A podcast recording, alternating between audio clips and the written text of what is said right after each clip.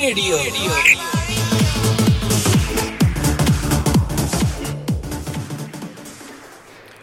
सत श्री अकाल, आदाब, नमस्कार दोस्तों। मैं तुहाडा अपना सरबजीत चाहल दोस्त ते होस्ट लेके हाजिर हाँ प्रोग्राम खबरसार तुहाडी कचहरी दे विच। ਸੋ ਦੋਸਤੋ, ਰੋਜ਼ ਦੀ ਤਰ੍ਹਾਂ ਅੱਜ ਵੀ ਅਸੀਂ ਗੱਲਾਂ ਬਾਤਾਂ ਤੁਹਾਡੇ ਨਾਲ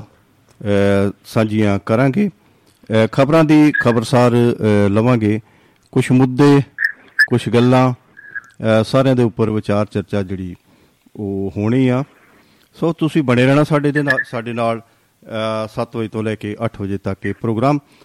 ਰੋਜ਼ ਦੀ ਤਰ੍ਹਾਂ ਇਹ ਪ੍ਰੋਗਰਾਮ ਹੁੰਦਾ ਆ। ਸੋ ਤੁਸੀਂ ਜੁੜੇ ਰਹਿਣਾ ਸਾਡੇ ਨਾਲ 7 ਤੋਂ ਲੈ ਕੇ 8 ਵਜੇ ਤੱਕ, ਤੇ ਮੇਰਾ ਜੁੜਨਾ ਹੀ ਨਹੀਂ, ਯਾਨੀ ਕਿ ਤੁਸੀਂ ਜੁੜਨਾ ਹੀ ਹੈ। ਯਾਨੀ ਕਿ ਮੇਰੇ ਕਹਿਣ ਤੋਂ ਭਾਵ ਇਹ ਆ ਕਿ ਤੁਸੀਂ ਕਾਲ ਵੀ ਕਰਨੀ ਆ ਸਾਡੇ ਵਿੱਚ, ਤੁਸੀਂ ਸਾਡੇ ਇਸ ਪ੍ਰੋਗਰਾਮ ਦੇ ਵਿੱਚ ਆਪਣੀ ਸ਼ਮੂਲੀਅਤ ਵੀ ਦਿਖਾਉਣੀ ਆ, ਤੁਸੀਂ ਪ੍ਰੋਗਰਾਮ ਨੂੰ ਸੁਣਨਾ ਵੀ ਆ ਅਤੇ ਗੱਲ ਵੀ ਕਰਨੀ ਆ, ਅਤੇ ਸਾਨੂੰ ਮੁੱਦੇ ਦੇ ਉੱਪਰ ਤੁਸੀਂ ਕਿਸੇ ਦੇ ਮੁੱਦੇ ਉੱਪਰ ਗੱਲ ਵੀ ਕਰੋਗੇ ਅਤੇ ਸਾਨੂੰ ਕੋਈ ਸੁੱਖ ਸੁਨੇਹਾ ਵੀ ਜ਼ਰੂਰ ਦਿਓਗੇ। ਸੋ ਗੱਲ ਕਰਨ ਵਾਸਤੇ ਸਾਡਾ ਨੰਬਰ ਹੈ ਜੀ 99 140 32 855, 99 140 32 855। ਸੋ ਇਸ ਨੰਬਰ 'ਤੇ ਤੁਸੀਂ, ਇਹ ਭਾਰਤੀ ਨੰਬਰ ਹੈ, ਇਹਦੇ 'ਤੇ ਤੁਸੀਂ ਕਾਲ ਵੀ ਕਰ ਸਕਦੇ ਹੋ ਅਤੇ ਆਪਣੇ ਵਿਚਾਰ ਸਾਂਝੇ ਕਰ ਸਕਦੇ ਹੋ ਸਾਡੇ ਨਾਲ। ਤੁਸੀਂ ਸਿੱਧਾ ਇਸ ਲਾਈਵ ਪ੍ਰੋਗਰਾਮ ਸਿੱਧੇ ਪ੍ਰਸਾਰਣ ਦੇ ਵਿੱਚ ਵੀ ਤੁਸੀਂ ਜੁੜ ਸਕਦੇ ਹੋ। ਸੋ ਅੱਜ ਗੱਲਾਂ ਬਾਤਾਂ ਕਰਨ ਵਾਸਤੇ, ਅੱਜ ਵਿਚਾਰ ਚਰਚਾ ਕਰਨ ਵਾਸਤੇ ਮੇਰੇ ਨਾਲ ਵੈਸ਼ਨੋ ਸ਼ਰਮਾ ਜੀ ਹਾਜ਼ਰ ਰਹਿਣਗੇ ਜੀ। ਸੋ ਮੈਂ ਨਿੱਘਾ ਸਵਾਗਤ ਕਰਨਾ ਜੀ ਆਇਆਂ ਕਹਿਣਾ ਜੀ ਵੈਸ਼ਨੋ ਸ਼ਰਮਾ ਜੀ ਨੂੰ, ਕਿ ਉਹ ਬਹੁਤ ਹੀ ਹਰ ਪੱਖ ਦੇ ਉੱਪਰ, ਹਰ ਵਿਸ਼ੇ ਦੇ ਉੱਪਰ ਬੜੀ ਅੱਛੀ ਪਕੜ ਰੱਖਦੇ ਨੇ ਅਤੇ ਉਹਨਾਂ ਦਾ ਬੜਾ ਸਹਿਯੋਗ ਆ। ਉਹ ਬਹੁਤ ਹੀ ਹਰ ਗੱਲ ਨੂੰ ਬੜੀ ਬਖੂਬੀ ਬਰੀਕੀ ਦੇ ਨਾਲ, ਜਿਸ ਤਰ੍ਹਾਂ ਉਹਦੀਆਂ ਤਹਿਵਾਂ ਉਧੇੜਨੀਆਂ ਹੁੰਦੀਆਂ ਨੇ, ਉਸੇ ਤਰੀਕੇ ਦੇ ਨਾਲ ਉਹ ਹਰ ਗੱਲ ਦੀ ਤਹਿ ਨੂੰ ਉਧੇੜਦੇ ਨੇ। ਸੋ ਅੱਗੇ ਵੀ ਲਗਾਤਾਰ ਤੁਸੀਂ ਉਹਨਾਂ ਨੂੰ ਸਾਡੇ ਇਸ ਪ੍ਰੋਗਰਾਮ ਖਬਰਸਾਰ ਦੇ ਵਿੱਚ ਤੁਸੀਂ ਉਹਨਾਂ ਨੂੰ ਸੁਣਦੇ ਹੋ, ਉਹਨਾਂ ਦੀ ਸ਼ਮੂਲੀਅਤ ਹੁੰਦੀ ਆ। ਸੋ ਅੱਜ ਵੀ ਮੇਰੇ ਨਾਲ ਵੈਸ਼ਨੋ ਸ਼ਰਮਾ ਜੀ ਸ਼ਹੀਦ ਭਗਤ ਸਿੰਘ ਨਗਰ, ਜਾਂ ਜਿਹਨੂੰ ਪੁਰਾਣਾ ਨਵਾਂ ਸ਼ਹਿਰ, ਉੱਥੋਂ ਰਹਿਣਗੇ ਜੀ। ਸੋ ਜੀ ਆਇਆਂ ਨੂੰ ਵੈਸ਼ਨੋ ਸ਼ਰਮਾ ਜੀ। ਧੰਨਵਾਦ ਜੀ ਚਾਲ ਸਾਹਿਬ, ਸਾਰੇ ਸਰੋਤਿਆਂ ਨੂੰ, ਖਬਰਸਾਰ ਦੇ ਸਰੋਤਿਆਂ ਨੂੰ, ਦੁਆਬਾ ਰੇਡੀਓ ਨੂੰ।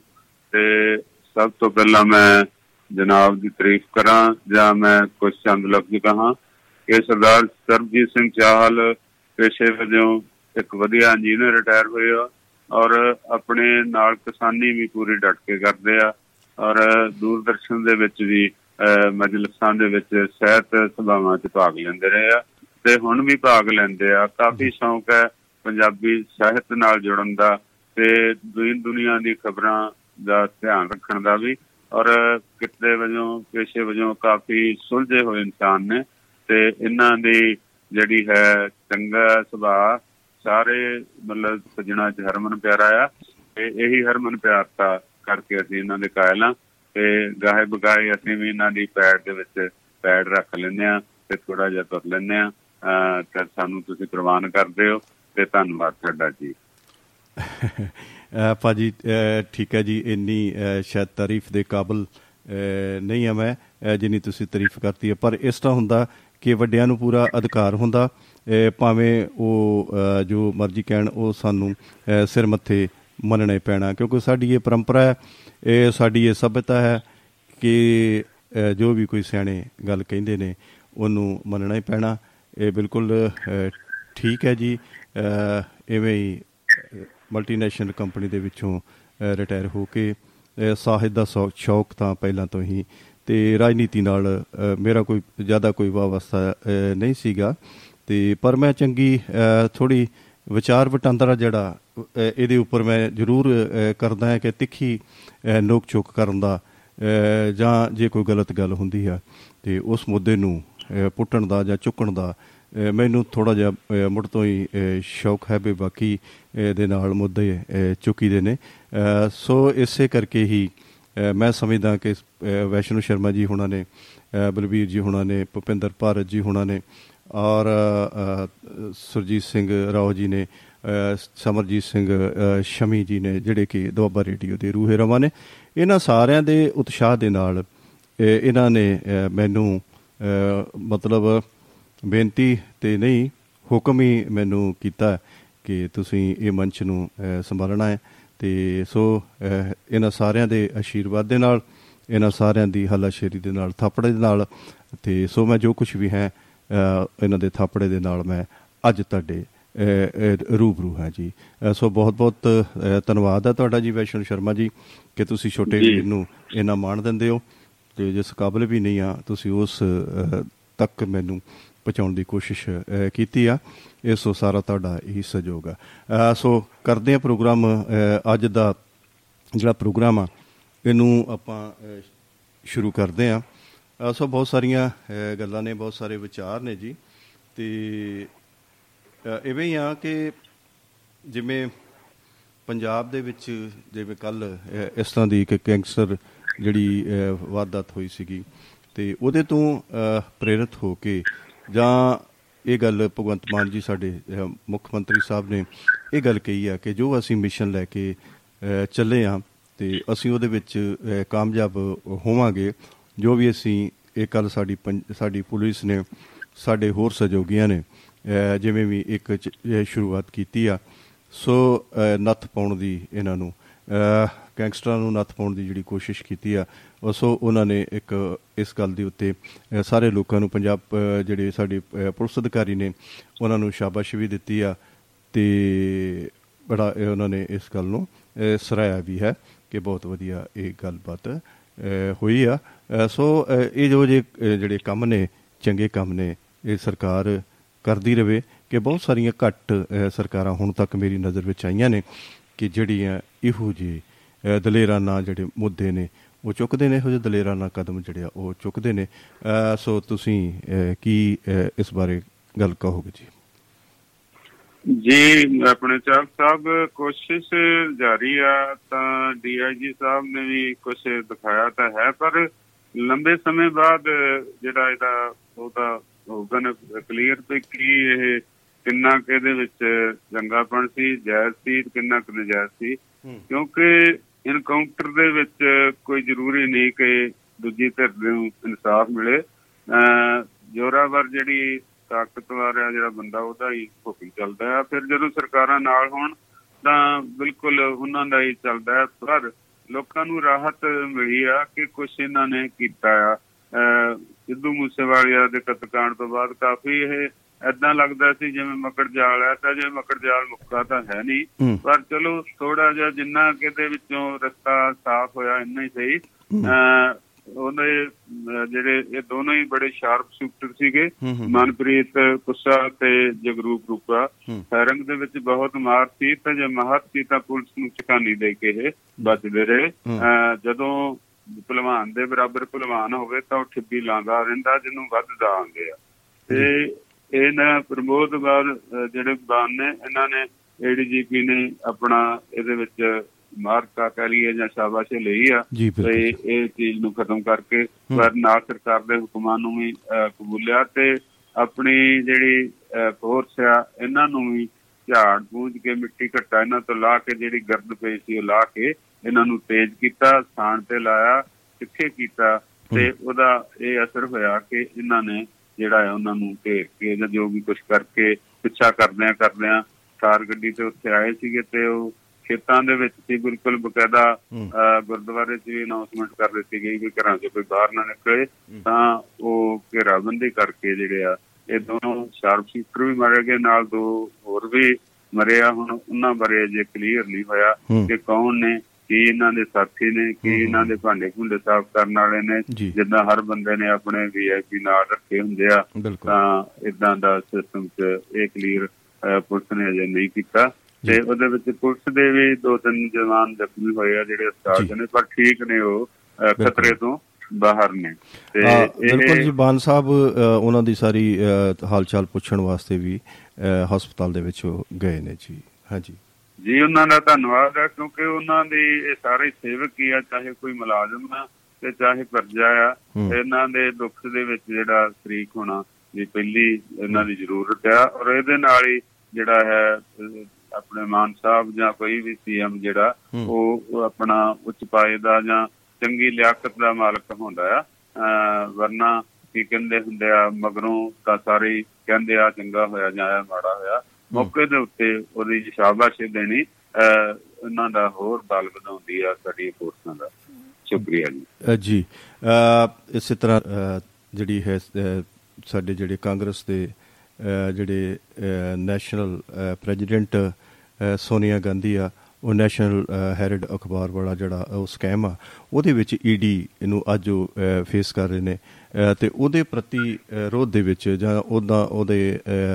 ਯਾਨੀ ਕਿ ਉਸ ਚੀਜ਼ ਦੇ ਖਿਲਾਫ ਸਾਡਾ ਕਾਂਗਰਸ ਵਰਕਰ ਨੇ ਉਹ ਜ਼ਿਲ੍ਹੇ ਵਾਈਜ਼ ਹਰ ਜਗ੍ਹਾ ਦੇ ਉੱਤੇ ਜਿਹੜਾ ਉਹ ਧਰਨੇ, ਮੁਜ਼ਾਹਰੇ, ਪੁਤਲਾ ਫੂਕ ਉਹ ਗੱਲ ਕਰ ਰਹੇ ਨੇ। ਇਸ ਤਰ੍ਹਾਂ ਦੀ ਉਹ ਜਿਹੜੀ ਹੈਗੀ ਆ ਕਿ ਰੋਸ ਪ੍ਰਗਟ ਕਰਦੇ ਨੇ ਕਿ ਸਾਨੂੰ ਬਿਲਕੁਲ ਇਹ ਨਜਾਇਜ਼ ਜਿਹੜਾ ਉਹ ਫਸਾਇਆ ਜਾ ਰਿਹਾ, ਬਦਲਾਖੋਰੀ ਦੀ ਭਾਵਨਾ ਹੈ। ਸੋ ਕੁਛ ਨਾ ਕੁਛ ਤੇ ਗੱਲ ਹੁੰਦੀ ਹੈ, ਅਤੇ ਕਈ ਲੋਕ ਤਾਂ ਇਹ ਵੀ ਸ਼ਰਮਾ ਜੀ ਗੱਲ ਕਹਿੰਦੇ ਨੇ ਕਿ ਜਿਹੜੀ ਇਹ ਜਿਹੜੀਆਂ ਏਜੰਸੀਆਂ ਨੇ ਇਹ ਕਿਤੇ ਨਾ ਕਿਤੇ ਕੇਂਦਰ ਸਰਕਾਰ ਦੀ ਕਠਪੁਤਲੀ ਹੈ, ਇਹਨੂੰ ਲੋਕਾਂ ਨੂੰ ਡਰਾਉਣ ਵਾਸਤੇ ਜਾਂ ਵਿਰੋਧੀ ਧਿਰਾਂ ਦੇ ਉੱਤੇ ਦਬਾਅ ਪਾਉਣ ਵਾਸਤੇ ਇਹਦਾ ਜਿਹੜਾ ਇਸਤੇਮਾਲ ਕੀਤਾ ਜਾਂਦਾ, ਅਤੇ ਇਹ ਕਿਤੇ ਨਾ ਕਿਤੇ ਇਹ ਜਿਹੜੀਆਂ ਵਰਤੀਆਂ ਜਾਂਦੀਆਂ। ਤੁਸੀਂ ਕੀ ਸਮਝਦੇ ਹੋ ਕਿ ਇਹ ਗੱਲ ਕਿੱਥੋਂ ਤੱਕ ਸੱਚ ਹੈ ਕਿ ਇਹਨਾਂ ਜਿਹੜੀਆਂ ਏਜੰਸੀਆਂ ਨੇ ਇਹਨਾਂ ਦੀ ਵਰਤੋਂ ਤਾਂ ਚਲੋ ਜ਼ਰੂਰੀ ਹੁੰਦੀ ਹੈ, ਜਿਹੜੀ ਕਿਸੇ ਦੇ ਖਿਲਾਫ ਜਿਹੜੀ ਦੁਰਵਰਤੋਂ ਕੀਤੀ ਜਾ ਰਹੀ ਆ ਇਹ ਕਿਤੇ ਨਾ ਕਿਤੇ ਕੇਂਦਰ ਸਰਕਾਰ ਦੇ ਉੱਪਰ ਇਲਜ਼ਾਮ ਲੱਗਦਾ ਨਜ਼ਰ ਆਉਂਦਾ। ਜੀ ਚਹਿਲ ਸਾਹਿਬ, ਫੋਰਸਾਂ ਜਾਂ ਇਹ ਜਿਹੜੀਆਂ ਏਜੰਸੀਆਂ ਨੇ ਤਕਰੀਬਨ ਉੱਪਰ ਦੇ ਸਲਾਮ ਸਾਹਿਬ ਨੂੰ ਕਰਦੀਆਂ ਨੇ, ਤੇ ਇਹ ਜਦੋਂ ਵੀ ਕੋਈ ਪਾਵਰ ਚ ਹੁੰਦਾ ਤਾਂ ਉਹਦਾ ਹੁਕਮ ਚੱਲਦਾ, ਚਾਹੇ ਕਾਂਗਰਸ ਸੀਗੀ, ਚਾਹੇ ਇਹ ਭਾਜਪਾ ਵਾਲੇ ਆ, ਚਾਹੇ ਕੋਈ ਹੋਰ ਵੀ ਹੋਈ, ਤਾਂ ਇਹਨਾਂ ਦਾ ਤਕਰੀਬਨ ਹੁਕਮ ਉਹ ਮੰਨਦੀਆਂ, ਕਿਉਂਕਿ ਜੇ ਐਂ ਕਹਿ ਲਈਏ ਤਾਂ ਕੋਰਟਾਂ ਵੀ ਜਿਹੜੀਆਂ ਇਹਨਾਂ ਤੋਂ ਦਬਾਅ ਤੋਂ ਬਾਹਰ ਨਹੀਂ ਹੈਗੀਆਂ। ਤੇ ਇਹ ਠੀਕ ਹੈ ਕਿ ਜਦੋਂ ਮੇਰੀ ਵਾਰੀ ਆਈ ਤਾਂ ਮੈਂ ਪਿੱਟਣ ਲੱਗ ਗਿਆ, ਦੂਜੇ ਦੀ ਵਾਰੀ ਆਈ ਤਾਂ ਮੈਂ ਹੱਸਣ ਲੱਗ ਗਿਆ, ਤਾਂ ਇਹ ਤਕਰੀਬਨ ਕੁਛ ਨਾ ਕੁਛ ਜੇ ਜੁਰਮ ਹੋਣਗੇ ਤਾਂ ਫੇਰ ਹੀ ਡਰ ਹੋਊਗਾ, ਕਿਉਂਕਿ ਪਿਛਲੇ ਵਾਰੀ ਜਦੋਂ ਰਾਹੁਲ ਜੀ ਨੂੰ ਪੇਸ਼ ਕੀਤਾ ਸੀ ਤਾਂ ਉਸ ਵੇਲੇ ਇਹਨਾਂ ਨੇ ਬਹੁਤ ਹੱਲਾ ਗੁੱਲਾ ਮਚਾਇਆ ਸੀਗਾ, ਤਾਂ ਕਾਫੀ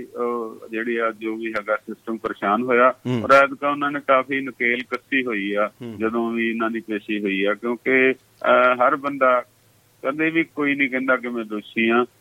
ਇਹ ਸਾਡੇ ਤਾਂ ਫਿਤਰਤ ਦੀ ਸਮਾਇਆ, ਜਦ ਤੱਕ ਉਹਨੂੰ ਸਿੱਧ ਨਹੀਂ ਕਰ ਦਿੰਦੇ। ਔਰ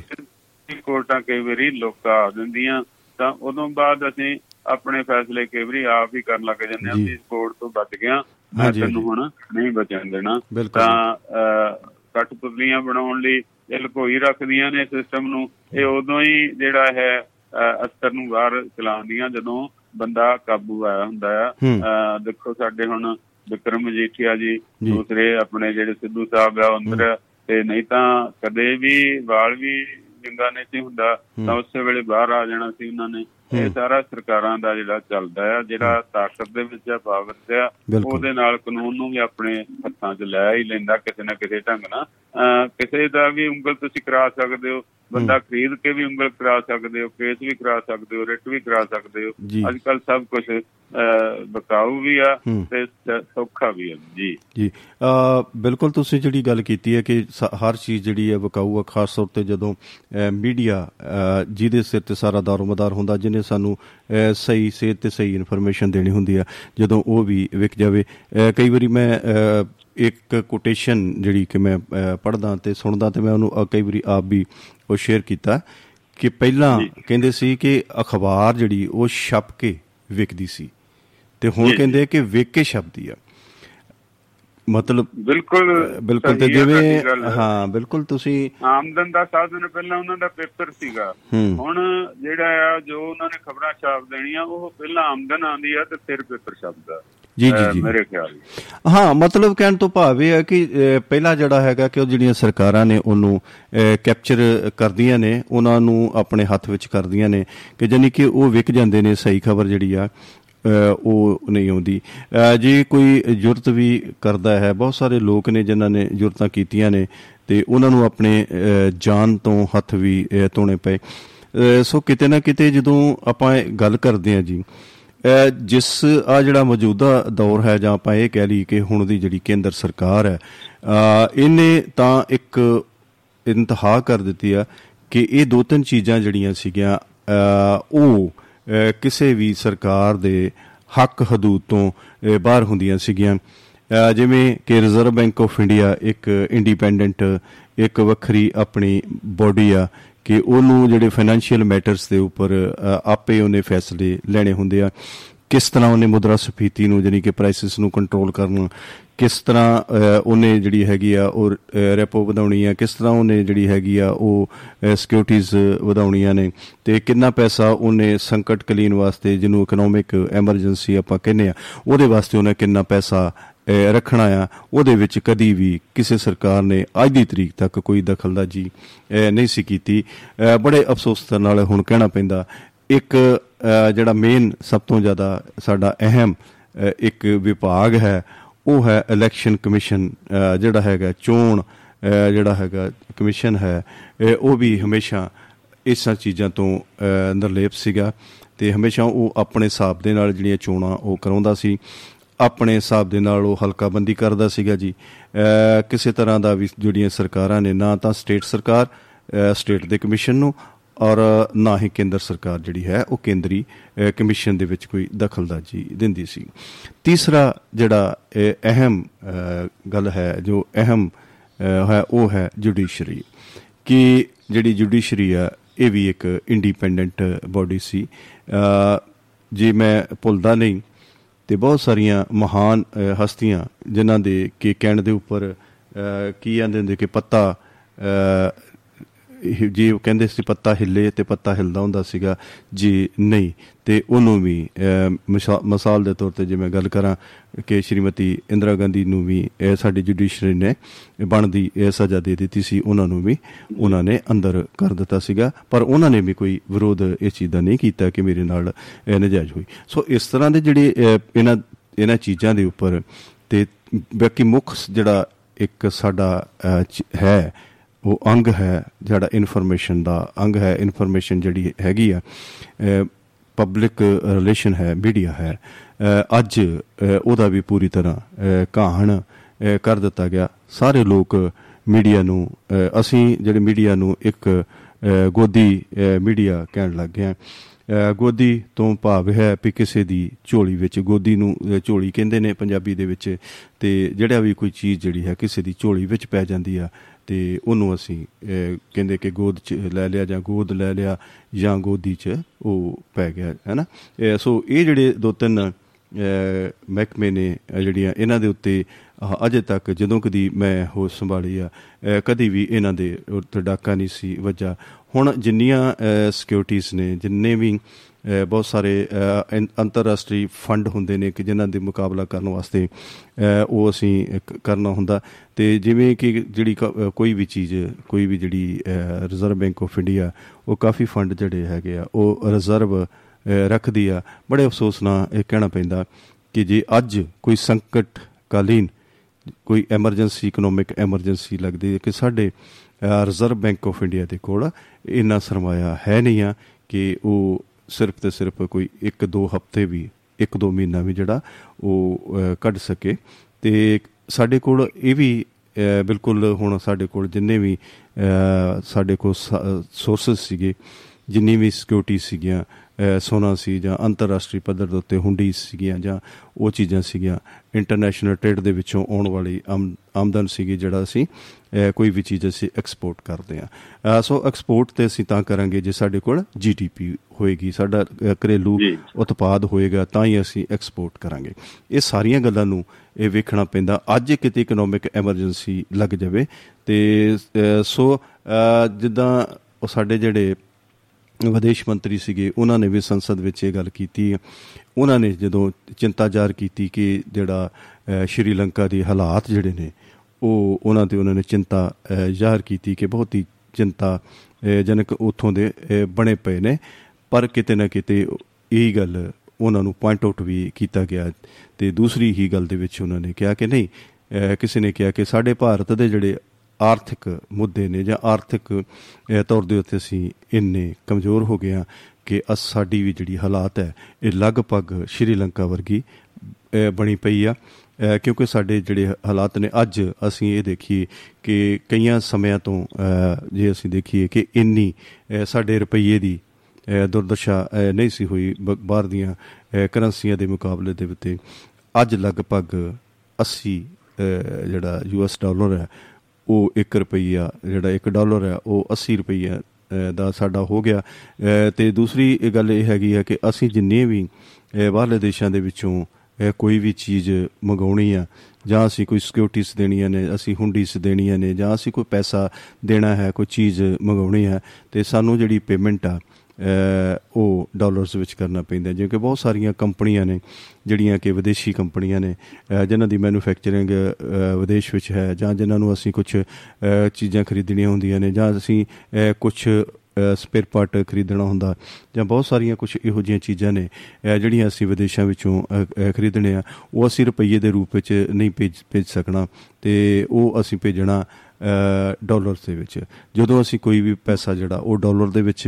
ਭੇਜਾਂਗੇ ਅਤੇ ਉਹ ਸਾਡੇ ਜਿਹੜੇ ਬਹੁਤ ਸਾਰੇ ਰੁਪਈਏ ਜਿਹੜੇ ਨੇ ਉਹ ਉੱਥੇ ਲੱਗ ਜਾਂਦੇ ਨੇ। ਕੋਈ ਸਮਾਂ ਸੀ ਕਿ ਜਿਹੜਾ ਸਾਡਾ ਜਿਹੜਾ ਰੁਪਈਆ ਸੀ ਇਹ ਇਹਦੀ ਕੀਮਤ ਜ਼ਿਆਦਾ ਸੀ ਅਤੇ ਡਾਲਰ ਦੀ ਕੀਮਤ ਜਿਹੜੀ ਆ ਉਹ ਘੱਟ ਸੀ, ਯਾਨੀ ਕਿ ਡਾਲਰ ਜਿਹੜਾ ਸੀਗਾ, ਸਾਡਾ ਰੁਪਈਆ ਜਿਹੜਾ ਉਹ ਸਟਰੋਂਗ ਸੀ ਡਾਲਰ ਦੇ ਨਾਲੋਂ। ਅੱਜ ਅਸੀਂ ਕਿੱਥੇ ਚਲੇ ਗਏ, ਸਾਡੀ ਇਕੋਨਮੀ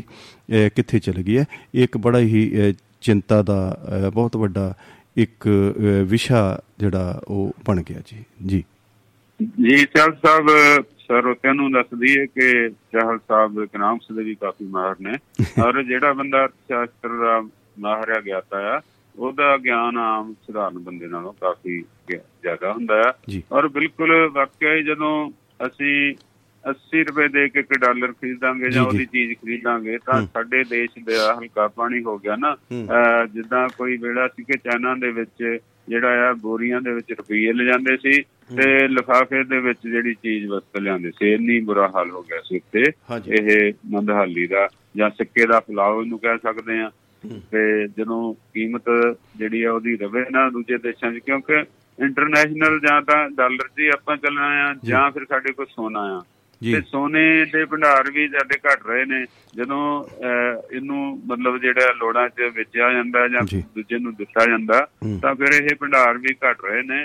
ਦੂਸਰੇ ਬੰਨੇ ਜਿਹੜਾ ਕੁਛ ਵੀ ਆ, ਆਪਾਂ ਬੈਂਕ, ਰਿਜ਼ਰਵ ਬੈਂਕ ਦੀ ਗੱਲ ਕਰਦੇ ਹਾਂ, ਇਹਨਾਂ ਦੇ ਨਾਲ ਸਾਨੂੰ ਮਤਲਬ ਸਾਡਾ ਦੇਸ਼ ਦੀ ਸਾਲਡ ਪੁਣਾ ਹੁੰਦਾ ਹੀ ਭਾਵ ਕਿ ਜੇ ਸਾਡੇ ਘਰਾਂ 'ਚ ਘੱਟ ਹੈ ਤਾਂ ਸਾਡੇ ਦੇਸ਼ ਤੋਂ ਇੱਕ ਬੰਨੇ ਰਿਜ਼ਰਵ ਪੈਸਾ ਹੈਗਾ ਜਿਹਨੂੰ ਅਸੀਂ ਵਰਤ ਸਕਦੇ ਹਾਂ। ਤੇ ਜਦੋਂ ਅਸੀਂ 2 ਕਿਲੋ ਦੁੱਧ ਪਾ ਲਿਆ, ਕਾੜ ਲਿਆ ਤੇ ਮਲਾਈ ਲਾ ਲਈ, 2-4 ਕਿਲੋ ਫਿਰ ਪਾ ਲਿਆ, ਮਲਾਈ ਲਾ ਲਈ, ਇਹੀ ਹਾਲ ਜਿਹੜਾ ਰਿਜ਼ਰਵ ਬੈਂਕ ਨਾਲ ਹੋ ਰਿਹਾ। ਤਾਂ ਉਹਦੇ ਚੋਂ ਆਪਣੀਆਂ ਲੋੜਾਂ ਲਈ ਜਿਹੜਾ ਪ੍ਰਧਾਨ ਮੰਤਰੀ ਆ ਉਹ ਮਾਲਕ ਆ, ਤੇ ਉਹਨਾਂ ਦੇ ਜਿੱਦਾਂ ਵੀ ਉਹ ਆਰਡਰ ਕਰਦਾ ਉਹਨਾਂ ਨੂੰ ਦੇਣਾ ਪੈਂਦਾ ਆ, ਕਿਉਂਕਿ ਉਹ ਵੀ ਇੱਕ ਹੈ ਤਾਂ ਦੇਸ਼ ਦੇ ਅਧੀਨ ਹੀ ਆ ਨਾ ਸੰਸਥਾ ਜੋ ਵੀ ਆ, ਤੇ ਉੱਥੇ ਵੀ ਮੁਲਾਜ਼ਮੀ ਰੱਖੇ ਆ, ਕੋਈ ਦੂਸਰਾ ਦੇਸ਼ ਤਾਂ ਉਹਨੂੰ ਕੰਟਰੋਲ ਨਹੀਂ ਕਰਦਾ, ਤਾਂ ਉਸ ਹਿਸਾਬ ਨਾਲ ਸਲੂਟ ਦੇਣਾ ਪੈਂਦਾ ਆ। ਤੇ ਇਹ ਕਾਫੀ ਸਾਡੀਆਂ ਜਿਹੜੀਆਂ ਹਾਲਤਾਂ ਇਹਨਾਂ ਕਮਜ਼ੋਰ ਇਹ ਹੋ ਰਹੀਆਂ ਨੇ। ਜਦੋਂ ਪੈਸਾ ਨਹੀਂ ਰਹੂਗਾ, ਸੋਨਾ ਨਹੀਂ ਰਹੂਗਾ, ਡਾਲਰ ਦੀ ਕੀਮਤ ਵਧੀ ਜਾਊਗੀ ਤਾਂ ਸਾਡੇ ਤਾਂ ਉਹ ਕੀ ਕਹਿੰਦੇ ਆ ਫੂਕ ਦੇ ਨਾਲ ਹੀ ਉੱਡ ਜਾਊਗੀ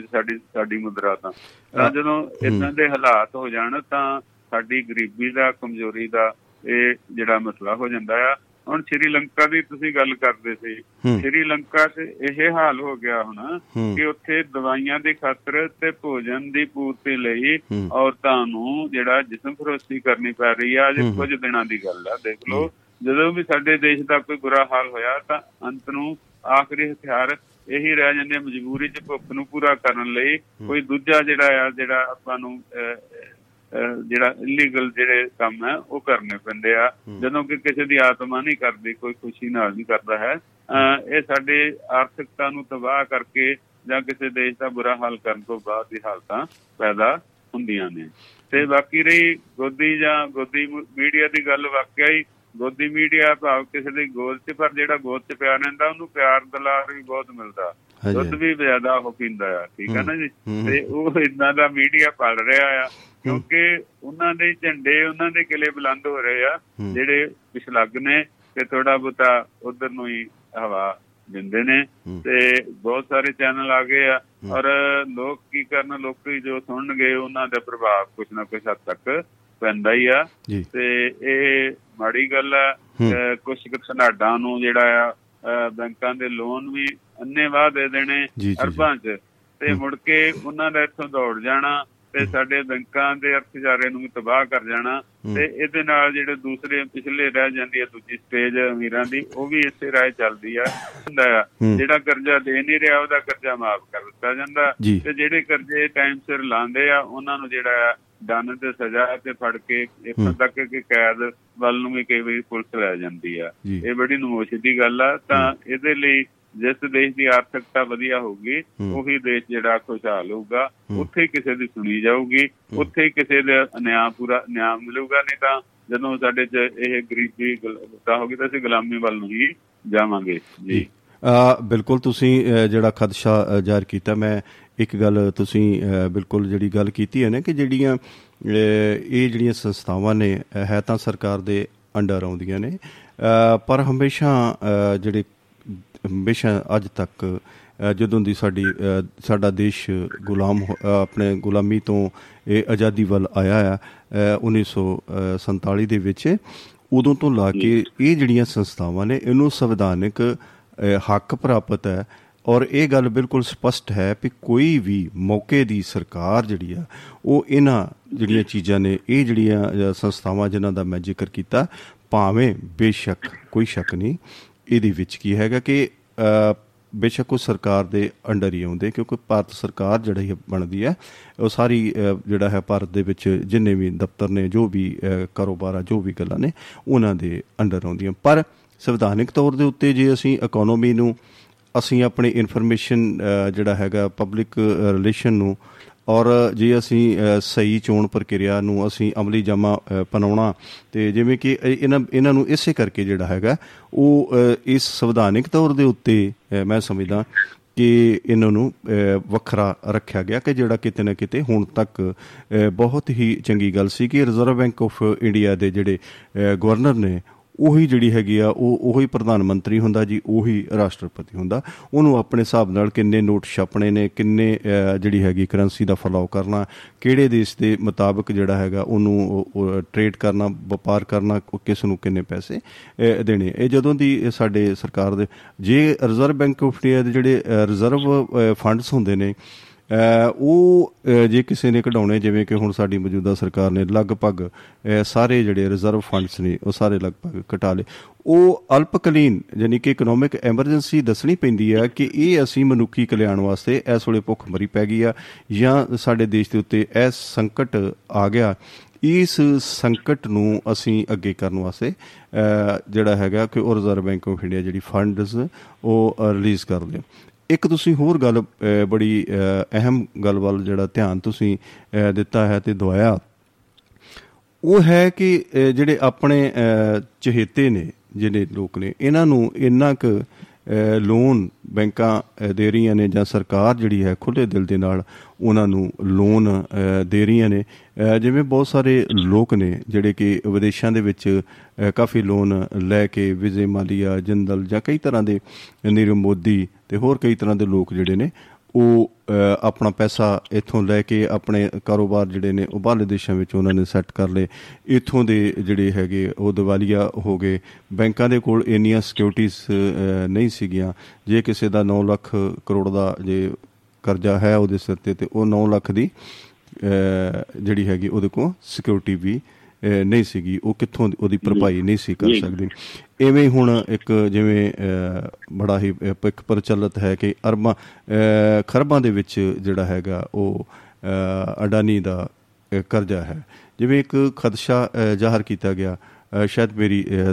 ਮੇਰੀ ਆਫੇਅਰ ਵੀ ਗੱਲ ਹੋਈ ਸੀਗੀ ਕਿ ਖਦਸ਼ਾ ਇੰਨਾ ਜ਼ਾਹਰ ਕੀਤਾ ਜਾ ਰਿਹਾ ਕਿ ਜੇ ਅੱਜ ਪਹਿਲਾਂ ਜਿਹੜੇ ਬੰਦੇ ਭੱਜ ਗਏ ਸੀਗੇ ਜਾਂ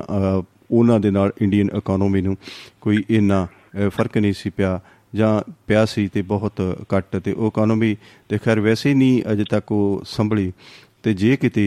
ਇਹ ਜਿਹੜਾ ਕਿਉਂਕਿ ਇਹਨਾਂ ਖਰਬਾਂ ਦੇ ਵਿੱਚ 29 ਕੇ ਕਿੰਨੇ ਖਰਬ ਕਰਜ਼ਾ ਜਿਹੜਾ ਹੈਗਾ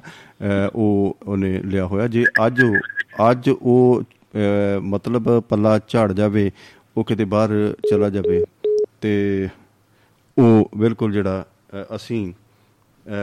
ਕੁਛ ਵੀ ਨਹੀਂ ਕਰ ਸਕਦੇ, ਸਾਡਾ ਜਿਹੜਾ ਦੇਸ਼ ਆ ਉਹ ਦਿਵਾਲੀਆ ਹੋ ਜਾਏਗਾ। ਮੈਨੂੰ ਲੱਗ ਰਿਹਾ ਕਿ ਸ਼ਾਇਦ ਵੈਸ਼ਨੋ ਸ਼ਰਮਾ ਜੀ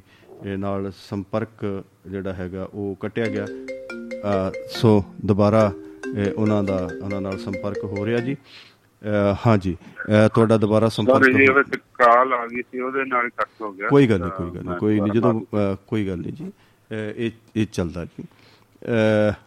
ਮੈਂ ਉਹੀ ਗੱਲ ਕਰ ਰਿਹਾ ਸੀਗਾ ਕਿ ਇਹਨਾਂ ਦਾ ਜੇ ਅੱਜ ਉਹ ਕਿਤੇ ਇਵੇਂ ਪੱਲਾ ਝਾੜ ਜਾਣ ਅਤੇ ਸਾਡੀ ਦੇਸ਼ ਦੀ ਕੀ ਸਥਿਤੀ ਹੋਏਗੀ, ਇਹ ਫਿਰ ਵੇਖਣ ਯੋਗ ਹੀ ਹੈ। ਕਿਉਂਕਿ ਮੁਸ਼ਕਲ ਉੱਥੇ ਆਉਂਦੀ ਹੈ ਜੀ ਸ਼ਰਮਾ ਜੀ ਕਿ ਹਮੇਸ਼ਾ ਜਦੋਂ ਅਸੀਂ ਪੜ੍ਹਦੇ ਹੁੰਦੇ ਸੀ ਜਾਂ ਇਕਨੋਮਿਕਸ ਦੇ ਸਟੂਡੈਂਟ ਸੀ ਅਸੀਂ, ਅਤੇ ਚਲੋ ਅੱਜ ਵੀ ਮੈਂ ਇਕਨੋਮਿਕਸ ਦਾ ਵਿਦਿਆਰਥੀ ਹੀ ਹਾਂ, ਅਰਥਚਾਰਾ ਹੈ ਇਹਦੇ 'ਤੇ ਥੋੜ੍ਹਾ ਜਿਹਾ ਵਿਚਾਰ ਆਉਂਦਾ ਹੈ, ਅਤੇ ਮੈਨੂੰ ਦੁੱਖ ਵੀ ਲੱਗਦਾ ਕਈ ਵਾਰੀ ਤਾਂ ਕਿਸੇ ਨੂੰ ਇਹ ਮਹਿਸੂਸ ਹੁੰਦਾ ਕਿ ਇਹ ਜਿਹੜੀ ਗੱਲ ਹੈ ਇਹ ਹੋਣੀ ਸੀਗੀ, ਕੀਮਤਾਂ ਵਧਣੀਆਂ ਹੀ ਸੀਗੀਆਂ, ਕਰੰਸੀ ਜਿਹੜੀ ਹੈਗੀ ਉਹਦਾ ਫੈਲਾਓ ਵਧਣਾ ਹੀ ਸੀਗਾ। ਪਰ ਇਹ ਜੇ ਅਸੀਂ ਇਸ ਗੱਲ ਨੂੰ ਮੈਂ ਭਲੀ ਭਾਂਤ ਜਾਣਦਾ ਕਿ ਕਰੰਸੀ ਦਾ ਜਿਹੜਾ ਫੈਲਾਓ ਹੈ ਇਹ ਬਿਲਕੁਲ ਇੱਕ ਜਾਇਜ਼ ਨਹੀਂ ਆ। ਹਮੇਸ਼ਾ ਜਿਹੜਾ ਕਰੰਸੀ ਦਾ ਫੈਲਾਓ ਆ ਉਹ ਜਿਹੜੀਆਂ ਕੀਮਤਾਂ ਦੀ ਵਾਧੇ ਵੱਲ ਨੂੰ ਜਿਹੜਾ ਜਾਂਦਾ। ਪਹਿਲਾਂ ਇੰਟਰਨੈਸ਼ਨਲ ਟਰੇਡ ਜਿਹਨੂੰ ਅਸੀਂ ਕਹਿੰਦੇ ਕਿ ਅੰਤਰਰਾਸ਼ਟਰੀ ਵਪਾਰ ਜਿਹੜਾ ਸੀ, ਉਹਨੂੰ ਆਪਾਂ ਇੱਕ ਉਹਦਾ ਨਾਂ ਦਿੱਤਾ ਜਾਂਦਾ ਸੀ BOP, ਬੈਲੈਂਸ ਆਫ ਪੇਮੈਂਟਸ। ਉਹ ਹਮੇਸ਼ਾ ਇਕੁਇਲੀਬਰੀਅਮ 'ਚ ਰਹਿੰਦੀ ਸੀਗੀ ਕਿ ਜਿੰਨਾ ਅਸੀਂ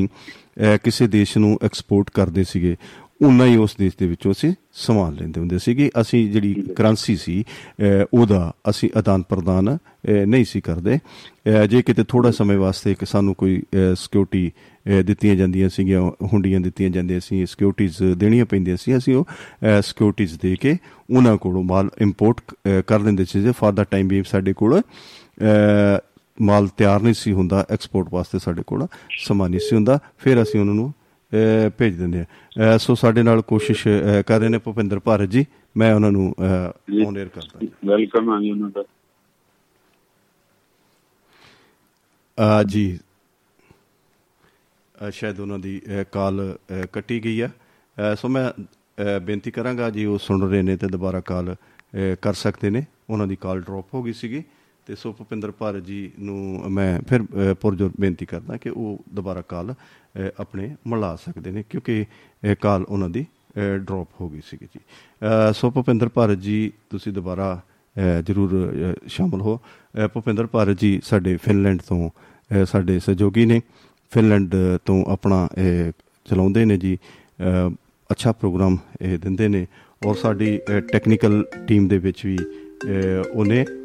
ਹਮੇਸ਼ਾ ਉਹ ਸਾਡੀਆਂ ਜਿੰਨੀਆਂ ਤਕਨੀਕੀ ਜਿਹੜੀਆਂ ਜਾਣਕਾਰੀਆਂ ਨੇ, ਤਕਨੀਕੀ ਜਿੰਨੇ ਵੀ ਮਾਮਲੇ ਨੇ, ਉਹ ਸਾਰੇ ਭੁਪਿੰਦਰ ਭਾਰਤ ਜੀ ਹੀ ਦੇਖਦੇ ਨੇ। ਸੋ ਮੈਂ ਦੁਬਾਰਾ ਫਿਰ ਉਹਨਾਂ ਨੂੰ ਇਹ ਜ਼ਰੂਰ ਕਹਾਂਗਾ ਕਿ ਲਾਈਨ ਹੁਣ ਫ੍ਰੀ ਆ, ਬੇਸ਼ੱਕ ਉਹ ਜਿਹੜੀ ਗੱਲ ਆ ਉਹ ਕਰ ਸਕਦੇ ਨੇ।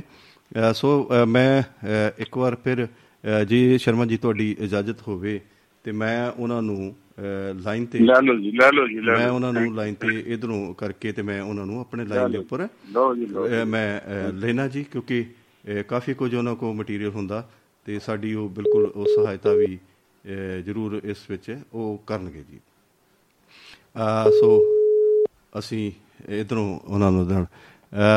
ਜੀ ਆਇਆਂ ਨੂੰ ਜੀ। ਭੁਪਿੰਦਰ ਭਾਰਤ ਜੀ ਫਿਨਲੈਂਡ ਤੋਂ ਤੁਸੀਂ ਪ੍ਰੋਗਰਾਮ ਖਬਰਸਾਰ ਦੇ ਵਿੱਚ ਜੁੜੇ ਹੋ ਅਤੇ ਤੁਹਾਡਾ ਖਬਰਸਾਰ ਪ੍ਰੋਗਰਾਮ ਦੇ ਵਿੱਚ ਨਿੱਘਾ ਸਵਾਗਤ ਹੈ। ਤੁਸੀਂ ਫਿਨਲੈਂਡ ਦੇ ਵਿੱਚ ਪੱਕੇ ਤੌਰ 'ਤੇ ਤੁਸੀਂ ਰਹਿ ਰਹੇ ਹੋ ਅਤੇ ਤੁਸੀਂ ਉੱਥੋਂ ਦੁਆਬਾ ਰੇਡੀਓ ਦੇ ਤੁਸੀਂ ਰੂਹੇ ਰਵਾਂ ਔਰ ਤੁਹਾਡੇ ਸਹਿਯੋਗ ਦੇ ਨਾਲ ਹੀ ਜਿਹੜਾ ਸਰੋਤਿਆਂ ਦੇ ਨਾਲ ਇਹ ਜਿਹੜਾ ਪ੍ਰੋਗਰਾਮ ਪਹੁੰਚਦਾ, ਕਿਉਂਕਿ ਤੁਸੀਂ ਸਾਰੀ ਜਿੰਨੀ ਟੈਕਨੀਕਲ ਇਹਦੇ ਵਿੱਚ ਟੈਕਨੀਕਲਟੀਜ਼ ਨੇ, ਜਿੰਨੀ ਵੀ ਤਕਨੀਕੀ ਆਉਂਦੀਆਂ ਨੇ, ਕੋਈ ਸਮੱਸਿਆਵਾਂ ਆਉਂਦੀਆਂ ਨੇ ਜਾਂ ਜੋ ਵੀ ਤੁਸੀਂ ਤਿਆਰ ਕਰਨਾ ਹੋਵੇ ਪ੍ਰੋਗਰਾਮ ਨੂੰ ਸੁਚਾਰੂ ਢੰਗ ਦੇ ਨਾਲ ਚਲਾਉਣ ਵਾਸਤੇ, ਸੋ ਦੁਆਬਾ ਰੇਡੀਓ ਦਾ ਸਾਰਾ ਹੀ ਦਾਰੋਮਦਾਰ, ਜੇ ਇਹ ਗੱਲ ਕਹਿ ਲਈਏ ਕਿ ਬਹੁਤ ਸਾਰਾ ਦਾਰੋਮਦਾਰ ਤੁਹਾਡੇ ਉੱਪਰ। ਸੋ ਜੀ ਆਇਆਂ ਨੂੰ ਜੀ, ਵੈਲਕਮ, ਸਵਾਗਤ ਹੈ ਜੀ ਤੁਹਾਡਾ ਭੁਪਿੰਦਰ ਭਾਰਤ ਜੀ ਕਿ ਤੁਸੀਂ ਪ੍ਰੋਗਰਾਮ ਖਬਰਸਾਰ ਦੇ ਵਿੱਚ ਪਹਿਲੀ ਵਾਰੀ ਤੁਸੀਂ ਸ਼ਾਮਲ ਹੋਏ ਹੋ ਅਤੇ ਸੋ ਤੁਹਾਡਾ ਤਾੜੀਆਂ ਦੇ ਨਾਲ ਮੈਂ ਸਵਾਗਤ ਜ਼ਰੂਰ ਕਰਾਂਗਾ ਜੀ। ਥੈਂਕ ਯੂ ਚਹਿਲ ਸਾਹਿਬ, ਪਹਿਲਾਂ ਤਾਂ ਬਹੁਤ ਬਹੁਤ ਧੰਨਵਾਦ, ਤੁਸੀਂ ਬਹੁਤ ਕੁਝ ਕਹਿ ਗਏ ਜੀ ਜ਼ਿਆਦਾ, ਅਤੇ ਇੰਨੇ ਜੋਗੇ ਹਜੇ ਆਇਆ ਨਹੀਂ ਗਏ ਜੀ, ਸਿੱਖ ਰਹੇ ਹਾਂ ਅਤੇ ਹੌਲੀ ਹੌਲੀ ਇੱਦਾਂ ਦੀ ਜ਼ਿੰਦਗੀ ਨਾਲ ਸਿਖਾਈ ਜਾਂਦੀ ਜੀ ਚੱਲ ਰਿਹਾ ਹੈ। ਸਭ ਤੋਂ ਪਹਿਲਾਂ ਤਾਂ ਤੁਹਾਡਾ ਧੰਨਵਾਦ, ਤੁਸੀਂ ਟਾਈਮ ਦਿੱਤਾ, ਅਤੇ ਮੈਂ ਵੈਸ਼ਨੋ ਸ਼ਰਮਾ ਉਹਨਾਂ ਨੂੰ ਤੋਂ ਮਾਫ਼ੀ ਚਾਹੁੰਦਾ ਕਿ ਉਹਨਾਂ ਨੂੰ ਮੈਂ ਡਿਸਟਰਬ ਕੀਤਾ, ਉਹਨਾਂ ਦੀ ਕਾਲ ਡਰੋਪ ਕਰਨੀ ਪਈ ਹੈ। ਪਰ ਤੁਸੀਂ ਵਿਸ਼ਾ ਹੀ ਕੁਝ ਆਪਣੀ, ਚਲੋ ਹੋਰ ਪ੍ਰੋਗਰਾਮ 'ਚ ਵੀ ਗੱਲਬਾਤ ਹੁੰਦੀ ਰਹਿੰਦੀ ਹੈ, ਤੇ ਉਹ ਵਿਸ਼ਾ ਮੇਰਾ ਵੀ ਮਨ ਭਾਉਂਦਾ ਆ, ਜਾਂ ਇਹਨੂੰ ਕਾਫ਼ੀ ਡੂੰਘਾਈ ਦੇ ਨਾਲ, ਜਿਵੇਂ ਤੁਸੀਂ ਇਕੋਨੋਮਿਕਸ ਦੀ ਗੱਲ ਕਰ ਰਹੇ ਸੀ, ਜਾਂ ਤੁਸੀਂ ਮੀਡੀਆ ਦੀ ਗੱਲ ਕੀਤੀ ਹੈ, ਜਾਂ ਤੁਸੀਂ ਕਰੰਸੀ ਜਾਂ ਵਰਲਡ ਬੈਂਕ ਦੀ ਗੱਲ ਕੀਤੀ ਆ, RBI ਦੀ ਗੱਲ ਕੀਤੀ ਹੈ। ਇਹਨਾਂ ਦੇ ਪਿੱਛੇ ਦੇਖਿਆ ਜਾਵੇ ਤਾਂ ਚਾਲ ਸਾਹਿਬ, ਤੁਹਾਡੀ ਗੱਲ ਨੂੰ ਅੱਗੇ ਵਧਾਵਾਂਗਾ ਤੇ ਸ਼ਰਮਾ ਜੀ ਨੂੰ ਵੀ ਮੈਂ ਜ਼ਰੂਰ, ਮੈਂ ਜ਼ਿਆਦਾ ਸਮਾਂ ਨਹੀਂ ਲਵਾਂਗਾ, 10 ਮਿੰਟ ਹੀ ਲਵਾਂਗਾ ਉਹਨਾਂ ਦੀ ਕੀਮਤੀ। ਤੇ ਉਹਦੇ ਵਿੱਚ ਦੇਖਿਆ ਜਾਵੇ ਨਾ ਚਾਲ ਸਾਹਿਬ, ਇਹ ਗੇਮ ਉਸ ਸਮੇਂ ਸ਼ੁਰੂ ਹੁੰਦੀ ਹੈ ਜਿਹੜੇ ਤੁਸੀਂ ਕਹਿ ਰਹੇ ਸੀ ਕਰੰਸੀ ਦਾ ਫੈਲਾਓ ਜਿਹੜਾ ਕਿਵੇਂ ਕੀਤਾ ਜਾਵੇ, ਜਾਂ ਇੱਕ ਜਿਹੜਾ ਠਹਿਰਾਅ ਆਇਆ ਹੋਇਆ ਸੀ, ਕਿਉਂਕਿ ਪਹਿਲੇ ਸਮਿਆਂ ਦੇ ਵਿੱਚ ਜੰਗਾਂ ਲੱਗਦੀਆਂ ਸੀ। ਉਹਦੀ ਇੱਕ ਐਗਜ਼ਾਮਪਲ ਦੇ ਤੌਰ ਤੇ ਗੱਲ ਕਰੀਏ ਤਾਂ ਜਿਵੇਂ ਸੀਰੀਆ ਦੀ ਜੰਗ ਸ਼ੁਰੂ ਹੋਈ, ਅਫਗਾਨਿਸਤਾਨ ਦੀ ਤਾਂ ਲਾਸਟ ਜੰਗ ਕਹਿ ਸਕਦੇ ਹਾਂ ਇਸ 21ਵੀਂ ਸਦੀ ਦੇ ਵਿੱਚ, ਪਰ ਉਹਦੇ ਵਿੱਚ ਇਹਨਾਂ ਨੇ ਉਹ ਚੀਜ਼ਾਂ ਦੇ ਵਿੱਚੋਂ ਬਹੁਤ ਵੱਡਾ ਸਬਕ ਸਿੱਖਿਆ, ਚਾਹੇ ਉਹ ਅਮਰੀਕਾ ਆ, ਕਿੰਨਾ ਪੈਸਾ ਜਿਹੜਾ ਉਹ ਸਪੈਂਡ ਕਰਦਾ, ਉਹਨੂੰ ਨਾਲ ਦੇ ਆਪਣੇ ਮੁਲਕ ਵੀ ਦੇਖਣੇ ਪੈ ਰਹੇ ਨੇ, ਚਾਹੇ ਉਹ ਬ੍ਰਿਟਿਸ਼ ਰਾਜ ਦੇ ਅੰਦਰ ਹੀ ਹਜੇ ਚੱਲਦੇ ਆ ਰਹੇ ਨੇ। ਪਰ ਉਹਦੇ ਵਿੱਚ ਦੇਖਿਆ ਜਾਵੇ ਤਾਂ ਜਿਹੜਾ ਬਹੁਤ ਸਾਰੇ ਐਸੇ ਮੁਲਕ ਸੀ ਜਿਹੜੇ ਪਹਿਲਾਂ ਬਹੁਤ ਸਾਰੀਆਂ ਸਦੀਆਂ ਤੋਂ ਕਰਜ਼ਾਈ ਸੀਗੇ, ਉਹਨਾਂ ਨੇ ਆਪਣਾ ਜਿੰਨੇ ਵੀ ਲੋਨਸ ਸੀਗੇ ਫ੍ਰੀ ਹੈਂਡ ਹੋ ਗਏ, ਤਾਂ ਉਸ ਤੋਂ ਬਾਅਦ ਜਿਹੜਾ ਜੰਗਾਂ ਦਾ ਮਾਹੌਲ ਆ ਲੋਕਾਂ ਦੇ ਵਿੱਚ, ਇੰਨੀ ਕੁ ਜਾਗਰੂਕਤਾ ਵੀ ਆਈ ਆ ਵਰਲਡ ਦੇ ਵਿੱਚ ਕਹਿ ਸਕਦੇ ਹਾਂ ਕਿ ਲੋਕ ਇਸ ਚੀਜ਼ ਨੂੰ ਪਸੰਦ ਨਹੀਂ ਕਰਨ ਲੱਗ ਪਏ ਵੀ ਤੁਸੀਂ ਖੂਨ ਬਹਾਉਂਦੇ ਹੋ, ਮਤਲਬ ਕਿ ਇੱਕ ਸ਼ਾਂਤੀ ਦਾ ਸੰਦੇਸ਼ ਦੇਣ ਲੱਗ ਪਏ ਲੋਕ। ਬਹੁਤ ਸਾਰੀਆਂ ਐਸੀਆਂ ਸੰਸਥਾਵਾਂ ਵੀ ਖੜੀਆਂ ਹੋ ਗਈਆਂ, ਹਿਊਮਨ ਰਾਈਟਸ ਦੀ ਗੱਲ ਸ਼ੁਰੂ ਹੋ ਗਈ, ਤੇ ਉਹਦੇ ਨਾਲ ਹੀ ਦੇਖਿਆ ਜਾਵੇ ਤਾਂ ਕਿਤੇ ਨਾ ਕਿਤੇ ਸਰਕਾਰਾਂ ਨੂੰ, ਜਾਂ ਜਿਹੜੇ ਰੋਥ ਚਾਈਲਡ ਆ, ਜਾਂ ਬੈਂਕਾਂ ਦੇ ਪਿੱਛੇ ਜਿਹਨਾਂ ਦੀਆਂ ਆਪਣੀਆਂ ਨਿੱਜੀ ਦੇਸ਼ ਜਿਹੜੀਆਂ ਨਿੱਜੀ ਜਾਇਦਾਦਾਂ ਨੇ, ਉਹਨਾਂ ਦਾ ਜਿਹੜਾ ਪੈਸਾ, ਚਾਹੇ ਡਾਲਰ ਆਪਾਂ ਕਹਿੰਦੇ ਹਾਂ ਸਰਪੰਚ ਆ ਜੀ, ਆਪਣਾ ਅਮਰੀਕਾ ਕਹਿ ਲੈਂਦੇ ਹਾਂ ਆਪਾਂ, ਦੁਨੀਆ ਦੇ ਵਿੱਚ ਸਰਪੰਚੀ ਕਰਦਾ, ਪਰ ਅਫਗਾਨਿਸਤਾਨ ਦੀ ਜੰਗ ਤੋਂ ਬਾਅਦ ਉਹ ਵੀ ਹਾਮ ਹੀ ਨਹੀਂ ਭਰਨ ਜੋਗਾ ਰਿਹਾ ਕਿ ਮੈਂ ਕਿਤੇ ਜਾ ਕੇ ਇਨਵੋਲਵਮੈਂਟ ਕਰਾਂ, ਕਿਤੇ ਵੀ ਜੰਗ ਲੱਗਦੀ, ਚਾਹੇ ਉਹ ਪਿੱਛੇ ਰਹਿ ਕੇ ਜ਼ਰੂਰ ਹੋਰ ਬਹੁਤ ਸਾਰੀਆਂ ਖੇਡਾਂ ਖੇਡਦੇ ਨੇ, ਪਰ ਅਖੀਰ ਦੇ ਵਿੱਚ ਵਰਲਡ ਬੈਂਕ ਦੇ ਕੋਲੋਂ ਵੀ ਉਹਨਾਂ ਨੂੰ ਵੀ ਪੈਸਾ RBI ਦੇ ਥਰੂ ਹੀ ਲੋਨ ਦੇ ਉੱਤੇ ਲੈਣਾ ਪੈਂਦਾ ਹੈ ਜੀ, ਸਿਕਿਉਰਿਟੀਜ਼ ਰੱਖ ਕੇ। ਹਾਂਜੀ, ਤੇ ਉਹਦੇ ਵਿੱਚ ਦੇਖਿਆ ਜਾਵੇ ਤਾਂ ਹੁਣ ਬਹੁਤ ਸਾਰੀਆਂ ਦੇਸ਼ਾਂ ਨੂੰ ਹੈਂਡਲ ਵੀ ਕਰਨਾ, ਹੋਰ ਵੀ ਚੀਜ਼ਾਂ ਨੂੰ ਦੇਖਣਾ, ਹਰ ਜਗ੍ਹਾ ਜਾ ਕੇ ਆਪਣੀ ਲੱਤ ਫਸਾਉਣੀ ਆ, ਜਾਂ ਕਦਾਂ ਵੀ ਆ ਮਾਰ ਖਾਂਦਾ। ਹੁਣ ਜੇ ਯਕਰੂਨ ਵੀ ਮੂੰਹ ਤੇ ਚੜ ਗਿਆ ਹੈ, ਤੇ ਇੱਕ ਤਾਂ ਮੰਤਰੀ ਸਾਹਿਬ ਨੇ ਬਹੁਤ ਪੰਗਾ ਪਾਇਆ ਹੋਇਆ ਹੈ ਸਾਡੇ ਮੂੰਹਾਂ ਤੇ, ਯੂਕਰੇਨ ਨੂੰ ਯਕਰੂਨ ਕਰ ਦਿੱਤਾ। ਤੇ ਉਹਦੇ ਵਿੱਚ ਦੇਖਿਆ ਜਾਵੇ ਤਾਂ ਬਹੁਤ ਸਾਰੇ ਦੇਸ਼ ਮਤਲਬ ਕਿ ਆਪਣੀ ਚਾਂਦੀ ਕਰ ਰਹੇ ਨੇ, ਚਾਹੇ ਉਹ ਨਾਟੋ ਹੋਵੇ, ਨਾਟੋ ਨੂੰ ਵੀ ਸੰਸਥਾ ਕਾਇਮ ਕੀਤੀ ਗਈ ਆ, ਉਹਦੇ ਵਿੱਚ ਨਾਟੋ, ਚਾਹੇ ਫਿਨਲੈਂਡ ਦਾ ਵੀ ਰੌਲਾ ਪੈਂਦਾ। ਇਹਨਾਂ ਦੀਆਂ ਬਹੁਤ ਸਮਾਂ ਪਹਿਲਾਂ ਸੰਧੀਆਂ ਹੋਈਆਂ ਨੇ, ਮਤਲਬ ਕਿ ਤੁਸੀਂ ਚੁੱਪ ਕਰਕੇ ਆਪਣਾ 100 ਸਾਲ ਪਹਿਲਾਂ ਦੀਆਂ, ਜਾਂ ਕਹਿ ਲਓ ਕਿ ਸਵੀਡਨ ਹੋ ਗਿਆ, ਫਿਨਲੈਂਡ ਹੋ ਗਿਆ, ਜਾਂ ਜਿਹੜੇ ਇਹਦੇ ਆਲੇ ਦੁਆਲੇ ਦੇ ਉੱਪਰਲੇ ਦੇਸ਼ ਨੇ, ਠੰਡੇ ਮੁਲਕ ਕਹਿਲਾਉਂਦੇ ਨੇ, ਇਹਨਾਂ ਦਾ ਇੱਕ ਆਪਣਾ ਕਹਿ ਸਕਦੇ ਆ ਇਹ ਮਾਰਕ ਪਾਉਂਦੇ ਨੇ, ਮਤਲਬ ਕਿ ਚਾਹੇ ਅਮਰੀਕਾ ਆ, ਚਾਹੇ ਕੈਨੇਡਾ ਆ, ਇਹਨਾਂ ਦੀ ਪਾਪੂਲੇਸ਼ਨ ਚਾਹੇ ਘੱਟ ਆ, ਪਰ ਇਹਨਾਂ ਦਾ ਇੱਕ ਆਪਣਾ ਢਾਂਚਾ ਆ, ਆਪਣੇ ਦਾਇਰੇ ਦੇ ਵਿੱਚ ਰਹਿੰਦੇ ਨੇ, ਤੇ ਇਹ ਮੁਲਕ ਉਹਨਾਂ ਲੋਕਾਂ ਦੇ ਨਾਲ, ਹਾਂਜੀ, ਉਹਨਾਂ ਲੋਕਾਂ ਦੇ ਨਾਲ ਸੰਬੰਧ ਰੱਖਦੇ ਨੇ ਜਿਹੜੇ ਕਿ ਰੋਥ ਚਾਈਲਡ ਵਰਗੇ ਲੋਕ ਨੇ। ਜੀ ਜੀ ਜੀ, ਚਾਹੇ ਉਹ ਨਾਰਵੇ ਹੋ ਗਿਆ, ਚਾਹੇ ਉਹ ਸਵੀਡਨ ਹੋ ਗਿਆ, ਚਾਹੇ ਜਿੱਥੇ ਵੀ ਬਲੂ ਬਲੱਡ ਦਾ ਰਾਜ ਚੱਲਦਾ, ਚਾਹੇ ਇੰਗਲੈਂਡ ਬ੍ਰਿਟਿਸ਼ ਆ, ਹਜੇ ਵੀ ਸਵੀਡਨ ਦੇ ਵਿੱਚ ਰਾਣੀ ਦਾ ਰਾਜ ਚੱਲਦਾ ਜਾਂ ਰਾਜੇ ਦਾ ਰਾਜ ਚੱਲਦਾ, ਉਹ ਚੀਜ਼ਾਂ ਉਹ ਤੋੜਨ ਨਹੀਂ ਦੇ ਸਕਦੇ, ਚਾਹੇ ਜਿੱਦਾਂ ਮਰਜ਼ੀ ਆ, ਜੋ ਮਰਜ਼ੀ ਕਰ ਲੈਣ। ਉਹ ਆਪਣੇ ਗਰੁੱਪ, ਹੁਣ ਆ ਜਾਂਦੇ ਆ ਕੋਵਿਡ ਦੇ ਉੱਤੇ, ਕੋਵਿਡ ਆਇਆ, ਕੋਵਿਡ ਕਿੱਦਾਂ ਆਇਆ, ਕਿਉਂ ਆਇਆ, ਕਿਉਂ ਲਿਆਂਦਾ ਗਿਆ, ਉਹਦੇ ਵਿੱਚ ਜਿਹੜੀ ਆਪਾਂ ਜੰਗ ਦੀ ਗੱਲ ਕੀਤੀ ਸੀ, ਉਹ ਜੰਗ ਦਾ ਰੂਪ ਬਦਲ ਗਿਆ, ਬਦਲਣਾ ਪਿਆ। ਬਿਲਕੁਲ ਬਿਲਕੁਲ, ਉਹ ਹੁਣ ਵਰਲਡ ਬੈਂਕ ਨੇ ਆਪਣੇ ਦਰਵਾਜ਼ੇ ਖੋਲ ਦਿੱਤੇ ਜੀ, ਉਸ ਸਮੇਂ ਦੇ ਵਿੱਚ ਕਹਿੰਦਾ ਜੀ ਚੱਕੋ ਜੀ ਜਿੰਨਾ ਪੈਸਾ ਚਾਹੀਦਾ, ਜਿਹੜੇ ਮੁਲਕ ਨੂੰ ਵੀ ਚਾਹੀਦਾ, ਬਿਲੀਅਨ, ਟ੍ਰਿਲੀਅਨ, ਜਿੰਨਾ ਚਾਹੀਦਾ ਚੱਕੀ ਜਾਓ। ਉਹਨਾਂ ਨੇ ਕੋਈ ਆਪਣਾ ਨਹੀਂ ਦੇਖਿਆ ਵੀ ਅਸੀਂ ਪੈਸਾ ਕਿੱਥੋਂ ਦੇਣਾ, ਕੀ ਕਰਨਾ, ਉਹ ਬਾਅਦ ਦੀ ਗੱਲ ਆ। ਪਹਿਲਾਂ ਅਸੀਂ ਜਿੰਨੇ ਵੀ ਮੁਲਕ ਜਿਹੜੇ ਪੈਸਾ ਲਾ ਚੁੱਕੇ ਨੇ ਜਾਂ ਜਿਹੜੇ ਕਰਜ਼ਾਈ ਨੇ, ਉਹਨਾਂ ਨੂੰ ਹੋਰ ਕਰਜ਼ਾਈ ਕਰ ਲਿਆ ਜਾਵੇ। ਬਿਲਕੁਲ, ਉਹਦੇ ਵਿੱਚ ਹੁਣ ਬਾਅਦ ਦੇ ਵਿੱਚ 19 ਖਤਮ ਹੋਇਆ, 2 ਸਾਲ ਦਾ ਇਹ ਪੀਰੀਅਡ, ਉਹਦੇ ਵਿੱਚ ਆਮ ਲੋਕ, ਜਿਹੜਾ ਜੰਗ ਦਾ ਜ਼ਿਕਰ ਆ ਜਾਂਦਾ, ਯੂਕਰੇਨ ਦੀ ਜੰਗ ਆ, ਜਿਹੜਾ ਰੂਬਲ ਸੀਗਾ ਉਹਨੂੰ ਪਹਿਲਾਂ ਢਾਹ ਲਾਈ ਇਹਨਾਂ ਨੇ, ਇੱਥੇ ਤੱਕ ਕਿ 1 ਪੈਨੀ ਦੇ ਬਰਾਬਰ ਵੀ ਨਹੀਂ ਰਿਹਾ, ਕਿਉਂਕਿ ਇਹਨਾਂ ਨੂੰ ਇਹ ਲੱਗ ਰਿਹਾ ਸੀ ਕਿ ਡਾਲਰ ਦੇ ਬਰਾਬਰ ਜਿਹੜਾ ਮਤਲਬ ਕਿ ਰੂਬਲ ਜਾਂ ਚਾਈਨੀਜ਼ ਜਿਹੜਾ ਇਕੋਨੋਮੀ ਆ, ਉਹ ਸਾਨੂੰ ਮਾਰ ਕਰ ਰਹੀ ਆ। ਤੇ ਉਹਦੇ ਪਿੱਛੇ ਹੀ ਅਸਲ ਦੇ ਵਿੱਚ ਰਾਜ ਸੀਗਾ ਕਿ ਜਿਹੜਾ ਆਪਣਾ ਇੱਕ ਮੁਸਲਿਮ ਕੰਟਰੀ ਤੇ ਪਹਿਲਾਂ ਇਹਨਾਂ ਨੇ ਕੀਤਾ ਸੀ, ਸੋਨੇ ਦੀ ਗੱਲ ਕੀਤੀ ਸੀ ਤੁਸੀਂ ਜੀ। ਅਸਲ ਦੇ ਵਿੱਚ ਇਕਨੋਮੀ ਦੇ ਵਿੱਚ ਸੋਨਾ ਜਿੱਥੋਂ ਸਭ ਤੋਂ ਵੱਧ ਆ, ਉਹਨੂੰ ਰਿਚ ਮੰਨਿਆ ਜਾਂਦਾ, ਕ੍ਰਾਂਤੀ ਦਾ ਕੋਈ ਵੀ ਚੀਜ਼ ਨਹੀਂ। ਬਿਲਕੁਲ ਜੀ ਬਿਲਕੁਲ, ਇੰਟਰਨੈਸ਼ਨਲ ਜਿਹੜੀ ਧਾਤ ਆ ਨਾ, ਰਿਕਮੈਂਡਡ ਹੈਗੀ ਹੈ ਕਿ ਤੁਸੀਂ ਇੱਕੋ ਇੱਕ ਧਾਤ ਜਿਹੜੀ ਹੈ ਨਾ, ਉਹ ਅਸੀਂ ਸਿਕਿਉਰਿਟੀ ਦੇ ਤੌਰ ਦੇ ਉੱਤੇ ਰੱਖ ਸਕਦੇ ਹਾਂ, ਉਹ ਹੈ ਗੋਲਡ ਜੀ। ਬਿਲਕੁਲ, ਤੇ ਉਹਦੇ ਵਿੱਚ ਜਿਹੜਾ ਆਪਣਾ ਦੇਸ਼ ਸੀਗਾ ਜਿੱਥੇ ਗਦਾਫੀ ਜਾਂ ਉਹ ਸੀਗੇ, ਉਹਨੂੰ ਖਤਮ ਕੀਤਾ ਗਿਆ, ਕਿਉਂਕਿ ਉਹ ਚਾਹੁੰਦਾ ਸੀ ਆਪਣਾ ਵਰਲਡ ਬੈਂਕ ਦੇ ਬਰਾਬਰ ਇੱਕ ਆਪਣਾ ਸਿੱਕਾ ਚਲਾਉਣਾ, ਤੇ ਮੇਰਾ ਵੀ ਆਪਣਾ ਰੁਪਈਆ ਪੈਸਾ ਹੋਵੇ। ਇਸੇ ਤਰ੍ਹਾਂ ਉਸ ਤੋਂ ਬਾਅਦ ਸਿਸਟਮ ਆ ਗਿਆ, 4 ਮੁਲਕ ਜਿਹੜੇ ਇਕੱਠੇ ਹੋਣਾ ਚਾਹੁੰਦੇ ਸੀ, ਚਾਹੇ ਚਾਈਨੀਜ਼ ਸੀ, ਚਾਹੇ ਇੰਡੀਆ ਸੀ, ਚਾਹੇ ਈਰਾਨ ਸੀ, ਜਾਂ ਇਹਦੇ ਆਲੇ ਦੁਆਲੇ ਜਿੰਨੇ ਮੁਲਕ ਲੱਗਦੇ ਸੀ, ਉਹ ਆਪਣਾ ਬਿਜ਼ਨਸ ਜਿਹੜਾ ਆਪਣੇ ਮਨੀ ਦੇ ਵਿੱਚ ਕਰਨਾ ਚਾਹੁੰਦੇ ਸੀ, ਪਰ ਉਹਨੂੰ ਵੀ ਢਾਹ ਲਾ ਦਿੱਤੀ ਗਈ ਅਮਰੀਕਾ ਵੱਲੋਂ, ਇੰਗਲੈਂਡ ਵੱਲੋਂ, ਜਾਂ ਹੋਰ ਮੁਲਕਾਂ ਦੇ ਵਿੱਚ ਪੈ ਕੇ ਉਹਨਾਂ ਦਾ ਫੈਸਲਾ ਨਹੀਂ ਹੋਣ ਦਿੱਤਾ ਉਹਨਾਂ ਨੂੰ, ਕਿਉਂਕਿ ਡਰ ਸੀ ਕਿ ਡਾਲਰ ਦੇ ਬਰਾਬਰ ਇਹਨਾਂ ਨੂੰ ਮਾਰ ਕਰਨਗੇ, ਤੇ ਉਹ ਤੋੜ ਦਿੱਤਾ ਗਿਆ। ਉਸ ਤੋਂ ਬਾਅਦ 7 ਦੇਸ਼ ਆ ਜਾਂਦੇ ਨੇ, ਉਹ ਹੋਰ ਚੀਜ਼ਾਂ ਆ ਜਾਂਦੀਆਂ ਨੇ। ਅੱਜ ਵੀ ਖੇਤੀਬਾੜੀ ਦੀ ਗੱਲ ਕਰ ਲਈਏ ਤਾਂ ਉਹਦੇ ਵਿੱਚ ਮਤਲਬ ਕਿ ਮਸਲਾ ਚੱਲ ਰਿਹਾ ਹੋਣਾ, ਕਿਸੇ ਦਾ ਧਿਆਨ ਹੀ ਨਹੀਂ। ਮੀਡੀਆ ਦੀ ਗੱਲ ਕੀਤੀ ਤੁਸੀਂ, ਮੀਡੀਆ ਸਾਡਾ ਉੱਥੇ ਉਲਝਿਆ ਪਿਆ, ਇਹਨੂੰ ਤੰਗ ਦਿੱਤਾ, ਉਹਨੂੰ ਮਾਰ ਦਿੱਤਾ, ਆਹ ਹੋ ਗਿਆ, ਉਹ ਆਹ ਹੋ ਗਿਆ, ਉਹਨਾਂ ਦੀ ਕੋਈ ਇਸ ਉੱਤੇ ਕੋਈ ਮਤਲਬ ਕਿ ਚਰਚਾ ਦਾ ਵਿਸ਼ਾ ਹੀ ਨਹੀਂ ਵੀ ਸੰਸਦ ਦੇ ਵਿੱਚ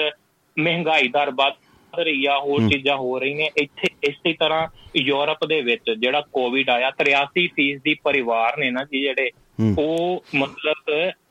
ਇਸ ਅਵਸਥਾ ਦੇ ਵਿੱਚ ਚੱਲ ਰਹੇ ਨੇ ਕਿ ਬਹੁਤ ਉਹਨਾਂ ਦਾ ਬਹੁਤ ਵੱਡੀ ਪੇ ਕਰ ਰਹੇ ਨੇ, ਮਤਲਬ ਕਿ ਤਨਖਾਹਾਂ ਉੱਥੇ ਦੀਆਂ ਉੱਥੇ ਖੜੀਆਂ ਨੇ, ਦੁੱਧ, ਤੇਲ, ਪਾਣੀ, ਗੈਸ, ਹਰ ਚੀਜ਼ ਵੱਧ ਗਈ, ਕੋਈ ਚੀਜ਼ ਤੁਹਾਡਾ ਇੰਡੀਆ ਦਾ। ਤੇ ਉਹਦੇ ਵਿੱਚ ਮਾਰਿਆ ਕੌਣ ਜਾ ਰਿਹਾ, ਪਿੱਛ ਕੌਣ ਹੋ ਰਿਹਾ, ਇੱਕ ਆਮ ਕਸਟਮਰ, ਆਮ ਜਿਹੜਾ ਮਿਡਲਮੈਨ ਹੈਗਾ, ਜਿਹੜਾ ਆਮ ਜਿਹੜਾ ਪਰਚੇਜ਼ਰ ਆ, ਜਿਹੜਾ ਕਸਟਮਰ ਹੈਗਾ, ਜਿਹਨੂੰ ਆਪਾਂ ਕਹਿੰਦੇ ਹਾਂ ਕਿ ਜਿਹਨੂੰ ਅਸੀਂ ਇਕਨੋਮਿਕਸ ਦੇ ਵਿੱਚ ਇਹ ਗੱਲ ਐਂਡ ਯੂਜ਼ਰ ਜੀ। ਤੇ ਉਹਦੇ ਵਿੱਚ 1953 ਤੋਂ ਬਾਅਦ ਮਤਲਬ ਕਿ ਯੂਰਪੀਅਨ ਯੂਨੀਅਨ ਦਾ ਇਹ ਡਾਟਾ ਆ, ਕੱਲ ਦੀਆਂ ਰਿਪੋਰਟਾਂ ਨੇ, ਲਕਸਮਬਰਗ ਦੇ ਵਿੱਚ 12 ਮਹੀਨਿਆਂ ਦੇ ਵਿੱਚ ਪਹਿਲੀ ਵਾਰ ਮਤਲਬ ਕਿ 8.1% ਜਿਹੜੀ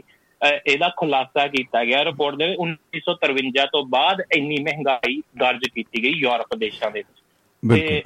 ਉਹਦੇ ਵਿੱਚ ਇਹਦੇ ਵਿੱਚ ਹੁਣ ਇਹੀ ਹਾਲਾਤ ਜਿਹੜੇ ਤੁਸੀਂ ਸ਼੍ਰੀਲੰਕਾ ਦੀ ਗੱਲ ਕੀਤੀ, ਉਹਦਾ ਸਾਰਾ ਕਲੈਪਸ ਹੋਣਾ, ਉਸ ਤੋਂ ਬਾਅਦ ਪਾਕਿਸਤਾਨ ਵੀ ਉਸੇ ਦਰ ਤੇ ਖੜਾ, ਇੰਡੀਆ ਹਲੇ ਪਿੱਛੇ ਕਹਿ ਸਕਦੇ ਹਾਂ ਪਰ ਉਸ ਤੋਂ ਪਹਿਲਾਂ ਪਾਕਿਸਤਾਨ ਨੂੰ ਦੇਖ ਸਕਦੇ ਇਸ ਸਥਿਤੀ ਦੇ ਵਿੱਚ, ਉਹ ਵੀ ਕਿਤੇ ਨਾ ਕਿਤੇ ਇਹਨਾਂ ਦੀ ਮਜਬੂਰੀ ਆ ਕਿ ਅਫਗਾਨਿਸਤਾਨ ਵੀ ਤਕਰੀਬਨ ਜਿਹੜਾ ਹੈਗਾ ਕਿ ਉਸੇ ਹਾਂਜੀ ਤੇ ਉਹ ਇਹ ਬਹੁਤ ਵੱਡੀ ਗੇਮ ਕਹਿ ਸਕਦੇ ਇੱਕ ਚੱਲ ਰਹੀ ਆ ਕਿ ਜਿੰਨੇ ਵੀ ਛੋਟੇ ਮੁਲਕ ਇੱਥੇ ਤੱਕ ਕਿ ਆਪਾਂ ਇੰਡੀਆ ਨੂੰ ਦੇਖਦੇ ਹਾਂ ਅਫਰੀਕਾ ਦੇ ਇਹੋ ਜਿਹੇ ਮੁਲਕ ਨੇ ਜਿੱਥੇ ਦਾਣੇ ਲਈ ਲੋਕ ਤਰਸੇ ਪਏ ਨੇ, ਉਹ ਕਿੰਨੇ ਪਹਿਲਾਂ ਹੀ ਗਰੀਬ ਮੁਲਕ ਨੇ, ਚਾਹੇ ਸਾਰਿਆਂ ਨਾਲੋਂ ਅਮੀਰ ਖਿੱਤਾ ਰਿਹਾ ਦੁਨੀਆ ਉੱਥੋਂ ਸ਼ੁਰੂ ਹੋਈ ਆ, ਪਰ ਉਹਦੇ ਉੱਤੇ ਵੀ ਬਹੁਤ ਵੱਡਾ ਇੱਕ ਐਸੀ ਸਿਆਸਤ ਚਲਾਈ ਜਾ ਰਹੀ ਆ ਕਿ ਉਹ ਤਾਂ ਗਰੀਬ ਹੀ ਬੜੇ ਨੇ ਜੀ, ਉਹਨਾਂ ਨੂੰ ਰੈੱਡ ਕਰਾਸ ਦੀ ਜ਼ਰੂਰਤ ਚਾਹੀਦੀ ਆ। ਇਸੇ ਤਰ੍ਹਾਂ ਸਾਡੇ ਸੰਸਥਾਵਾਂ ਵੀ ਬਹੁਤ ਹੈਗੀਆਂ ਜਿਹੜੀਆਂ ਐਨ ਪੂਰੀ ਲੁੱਟ ਮਚਾ ਰਹੀਆਂ ਨੇ, ਲੋਕਾਂ ਦੇ ਘੱਟੇ ਪਾ ਰਹੀਆਂ ਨੇ ਅੱਖਾਂ ਦੇ ਵਿੱਚ, ਤੇ ਉਹੀ ਚੀਜ਼ ਆ ਉਹ ਸਰਕਾਰਾਂ ਦੇ ਨਾਲ ਰਲ ਕੇ ਹਰ ਪਾਸੇ ਲੁੱਟ ਮਚ ਰਹੀ ਆ, ਹਰ ਪਾਸੇ ਉਹੋ ਚੀਜ਼ ਹੋ ਰਹੀ ਆ, ਪਰ ਸਾਡੇ ਲੋਕ ਉਸ ਚੀਜ਼ ਨੂੰ ਸਮਝਣ ਦੀ ਬਜਾਏ ਨਾ ਬਹੁਤ ਡੀਪ ਵਿਸ਼ਾ ਆ, ਬਹੁਤ ਵੱਡੀ ਇਹਦੇ ਉੱਤੇ ਗੱਲਬਾਤ ਹੋ ਸਕਦੀ, ਚਾਹੇ 2-3 ਘੰਟੇ ਬੋਲੀ ਜਾਈਏ ਗੱਲ ਨਹੀਂ ਮੁੱਕਣੀ। ਤੇ ਉਸੇ ਤਰ੍ਹਾਂ ਹੁਣ ਮੋਦੀ ਸਾਹਿਬ ਦਾ ਜਿਹੜਾ G7 ਦੇ ਵਿੱਚ ਕਹਿ ਲੈਂਦੇ ਆ ਵੀ ਆਪਾਂ ਬਾਈਡਨ ਦੇ ਨਾਲ ਮੁਲਾਕਾਤ ਹੋਈ ਆ, ਹੁਣ 2-3 ਦਿਨ ਹੋਇਆ ਪਰ ਮੀਡੀਆ ਦੇ ਵਿੱਚ ਕਿਤੇ ਕੋਈ ਖਬਰ ਨਹੀਂ ਗਈ ਉਹਦੇ ਉੱਤੇ, ਉਹ ਜਿਹੜੀ ਅਨਾਜ ਦੇ ਸੁਰੱਖਿਆ ਦੇ ਪ੍ਰਤੀ ਗੱਲਬਾਤ ਕਰ ਰਹੇ ਨੇ, ਹੋਰ ਚੀਜ਼ਾਂ ਕਰ ਰਹੇ ਨੇ। ਯੂਕਰੇਨ ਗੱਲ ਦੀ ਜੰਗ ਦੀ ਗੱਲ ਕੀਤੀ, ਉਹਦੇ ਵਿੱਚ ਜਿਹੜੇ ਪਿੱਛੇ ਬਹਿ ਕੇ ਪੌੜੀ ਚੜਾਉਣ ਵਾਲੇ ਮੁਲਕ ਨੇ ਯੂਕਰੇਨ ਨੂੰ, ਬਾਅਦ ਚੋਂ ਉਹਦੀ ਕੋਈ ਬਾਤ ਨਹੀਂ ਪੁੱਛ ਰਿਹਾ, ਤੇ ਉਹਨਾਂ ਦਾ ਤਾਂ ਇਹ ਆ ਵੀ ਅਖੀਰਲਾ ਜਿਹੜਾ ਉੱਥੇ ਦਾ ਵਿਅਕਤੀ ਆ ਨਾ, ਉੱਥੇ ਦਾ ਦੇਸ਼ਵਾਸੀ ਆ, ਉਹ ਅਖੀਰ ਤੱਕ ਜੰਗ ਲੜਦਾ ਰਹੇ ਤੇ ਸਾਡਾ ਜਿਹੜੀ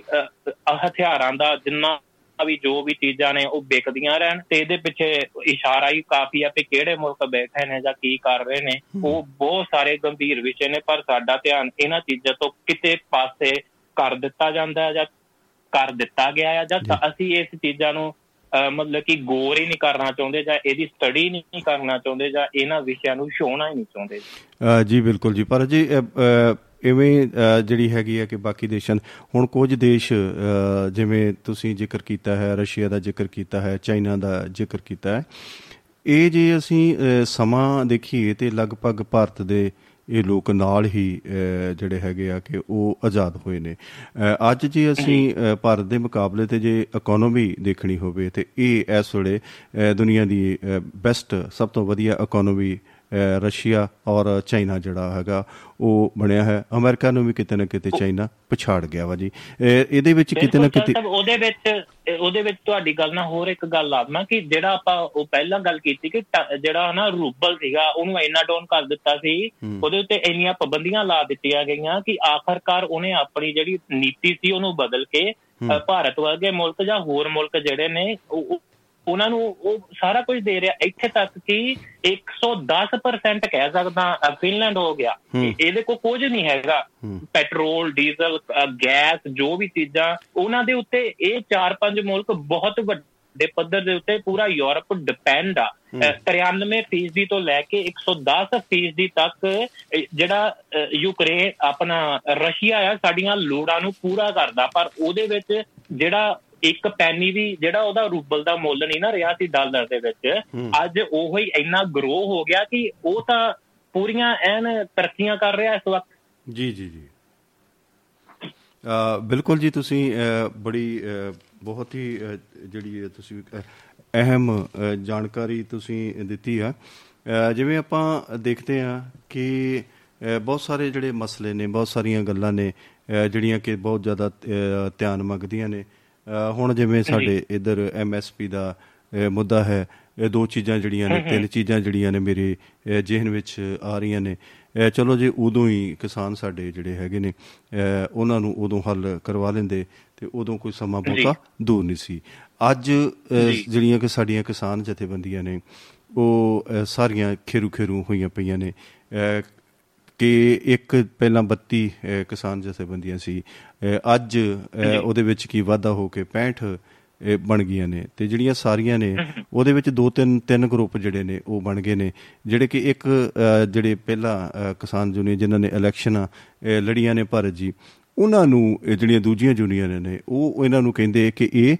ਕਿਸਾਨ ਯੂਨੀਅਨ ਇਹ ਪੋਲੀਟੀਕਲ ਗਰੁੱਪ ਹੈ, ਯਾਨੀ ਕਿ ਪੋਲੀਟੀਕਲੀ ਮੋਟੀਵੇਟਡ ਗਰੁੱਪ ਹੈ। ਦੂਸਰੇ ਜਿਹੜੇ ਲੋਕ ਨੇ ਉਹ ਆਪਣੇ ਆਪ ਨੂੰ ਨਾਨ ਪੋਲੀਟੀਕਲ ਗਰੁੱਪ ਕਹਿੰਦੇ ਨੇ। ਤੀਜੀ ਕਿਸਮ ਦੇ ਲੋਕ ਜਿਹੜੇ ਨੇ ਉਹ ਬਿਲਕੁਲ ਆਪਣੇ ਆਪ ਨੂੰ ਆਜ਼ਾਦ ਸਮਝਦੇ ਨੇ। ਉਹ ਬਸ ਜਿਵੇਂ ਆਪਾਂ ਕਹਿ ਲਈਏ ਕਿ ਉਹ ਟਿੱਟੀ ਵੇਖੀ ਜਾਂਦੇ ਨੇ, ਹਾਂਜੀ, ਬਿਟਰ ਬਿਟਰ ਕੇ ਕਿ ਆਪਣਾ ਤਾਂ ਪਹਿਲਾਂ ਹੀ ਇਹ ਮੰਨਣਾ ਸੀ ਕਿ ਉਹ ਚਾਹੇ ਕੋਈ ਇਹਨਾਂ ਨੂੰ ਨਾਨ ਪੋਲੀਟੀਕਲ ਕਹੇ ਜਾਣ ਚਾਹੇ ਪੋਲੀਟੀਕਲ ਕਹੇ ਜਾਣ, ਆਪਣਾ ਸ਼ੁਰੂ ਤੋਂ ਇਹ ਮੰਨਣਾ ਸੀ ਕੋਈ ਨਾ ਕੋਈ ਵੀ ਜਥੇਬੰਦੀ ਜਾਂ ਕੋਈ ਵੀ ਨੁਮਾਇੰਦਾ ਆ ਜਥੇਬੰਦੀ ਦਾ ਜਾਂ ਕੋਈ ਵੀ ਬੰਦਾ ਆ ਉਹ ਪੋਲੀਟੀਕਲ ਜਾਂ ਨਾਨ ਪੋਲੀਟੀਕਲ ਤਾਂ ਹੋ ਹੀ ਨਹੀਂ ਸਕਦਾ। ਪੋਲੀਟੀਕਲ ਤੋਂ ਬਗੈਰ ਮਤਲਬ ਕਿ ਪੋਲੀਟਿਕਸ ਦਾ ਪੰਜਾਬੀਆਂ ਦੇ ਖੂਨ ਦੇ ਵਿੱਚ ਰਤੀ ਆ। ਚਲੋ ਉਸ ਸਮੇਂ ਦੇ ਵਿੱਚ ਆਪਾਂ ਇਹ ਤਾਂ ਕਰਕੇ ਸਾਰੇ ਚੁੱਪ ਸੀ ਵੀ ਸਾਡੇ ਜਿਹੜੇ ਕਿਸਾਨੀ ਮਸਲੇ ਨੇ ਘੱਟੋ ਘੱਟ ਰਾਹਤ ਮਿਲ ਸਕੇ, ਪਰ ਆਖਰ ਦੇ ਵਿੱਚ ਜੋ ਹੋਇਆ ਚਾਹੇ ਆਖਰੀ ਦਿਨ ਸੀ ਆਪਾਂ ਉਦਣ ਵੀ ਰੌਲਾ ਪਾਇਆ ਸੀ ਵੀ ਭਾਈ ਇਹ ਜਿੱਤ ਜਿਹੜੀ ਆ ਤੁਸੀਂ ਢੋਲ ਵਜਾ ਰਹੇ ਆ, ਕੁਛ ਨੀ ਤੁਸੀਂ ਖੱਟਿਆ, ਇਹ ਬਹੁਤ ਵੱਡੀ ਗੇਮ ਚੱਲ ਪਈ। ਉਸ ਦੇ ਵਿੱਚ ਹੀ ਆਮ ਆਦਮੀ ਪਾਰਟੀ ਬਣੀ ਹੈ ਤੇ ਉਹਦੇ ਵਿੱਚੋਂ ਹੀ ਸਾਰਾ ਕੁਛ ਨਿਕਲ ਕੇ ਆਇਆ। ਇਸ ਸੰਘਰਸ਼ ਦੇ ਵਿੱਚੋਂ ਫਿਰ ਪੋਲੀਟੀਕਲ ਲੋਕ ਆਪਣਾ ਫਾਇਦਾ ਲੈ ਗਏ ਤੇ ਉਹ MSP ਉਹੀ ਚੀਜ਼ਾਂ ਫਿਰ ਉੱਥੇ ਦੀਆਂ ਉੱਥੇ ਖੜੀਆਂ ਰਹਿ ਗਈਆਂ ਨੇ। ਬਿਲਕੁਲ, ਵੇਖੋ ਜੀ ਜਿਵੇਂ ਹੁਣ 29 ਮੈਂਬਰੀ ਇਹਨਾਂ ਨੇ ਕਮੇਟੀ ਜਿਹਦੇ ਵਿੱਚ ਕਿ 26 ਮੈਂਬਰ ਜਿਹੜੇ ਹੈਗੇ ਆ ਉਹਦੀ ਨੋਮੀਨੇਸ਼ਨ ਹੋ ਗਈ ਆ, ਜਿਹਦੇ ਵਿੱਚ ਕਿ ਕੋਈ ਵੀ ਬਹੁਤ ਜ਼ਿਆਦਾ ਲੋਕ 3 ਬੰਦੇ ਜਿਹੜੇ ਪੰਜਾਬ ਨੂੰ ਪੰਜਾਬ ਦੇ ਜਿਹੜੇ ਕਿਸਾਨ ਯੂਨੀਅਨ ਨੇ ਉਹਨਾਂ ਦੇ ਨੁਮਾਇੰਦੇ ਰੱਖਣੇ ਆ। 26 ਬੰਦੇ ਜਿਹੜੇ ਉਹਨਾਂ ਨੇ ਨੋਮੀਨੇਟ ਮੰਨ ਲਓ ਕਰ ਦਿੱਤੇ ਨੇ। ਉਹਨਾਂ ਦੇ ਵਿੱਚ ਕੀ ਹੈਗਾ ਕਿ ਬਿਲਕੁਲ ਜਿਹੜੇ ਕੋਈ ਯੂਨੀਵਰਸਿਟੀਆਂ ਦੇ ਨਾਲ ਜਾਂ ਕੋਈ ਕਿਸਾਨੀ ਨਾਲ ਸੰਬੰਧਿਤ ਲੋਕ, ਬਿਲਕੁਲ ਕਿਸੇ ਤਰ੍ਹਾਂ ਦੇ ਲੋਕ ਵੀ ਜਿਹੜੇ ਕਿ ਜਿਨ੍ਹਾਂ ਦਾ ਕਿਸਾਨੀ ਦੇ ਨਾਲ ਵਾਹ ਵਾਸਤਾ ਨਹੀਂ, ਜੋ ਜਿਹੜੇ ਹੈਗੇ ਕਿ ਜਿਹਨੂੰ ਆਪਾਂ ਕਹਿ ਲਏ ਕਿ ਐਗਰੀਕਲਚਰ ਇਕੋਨੋਮੀ ਜਾਂ ਇਕਨੋਮਿਕਸ ਆ ਉਹਦੇ ਕੋਈ ਮਾਹਿਰ ਹੋਣ, ਇਹੋ ਜਿਹੇ ਕੋਈ ਨਹੀਂ। ਜਿਵੇਂ ਅੱਜ ਵੀ ਮੈਨੂੰ ਭਗਵੰਤ ਮਾਨ ਜੀ ਦੀ ਇੱਕ ਗੱਲ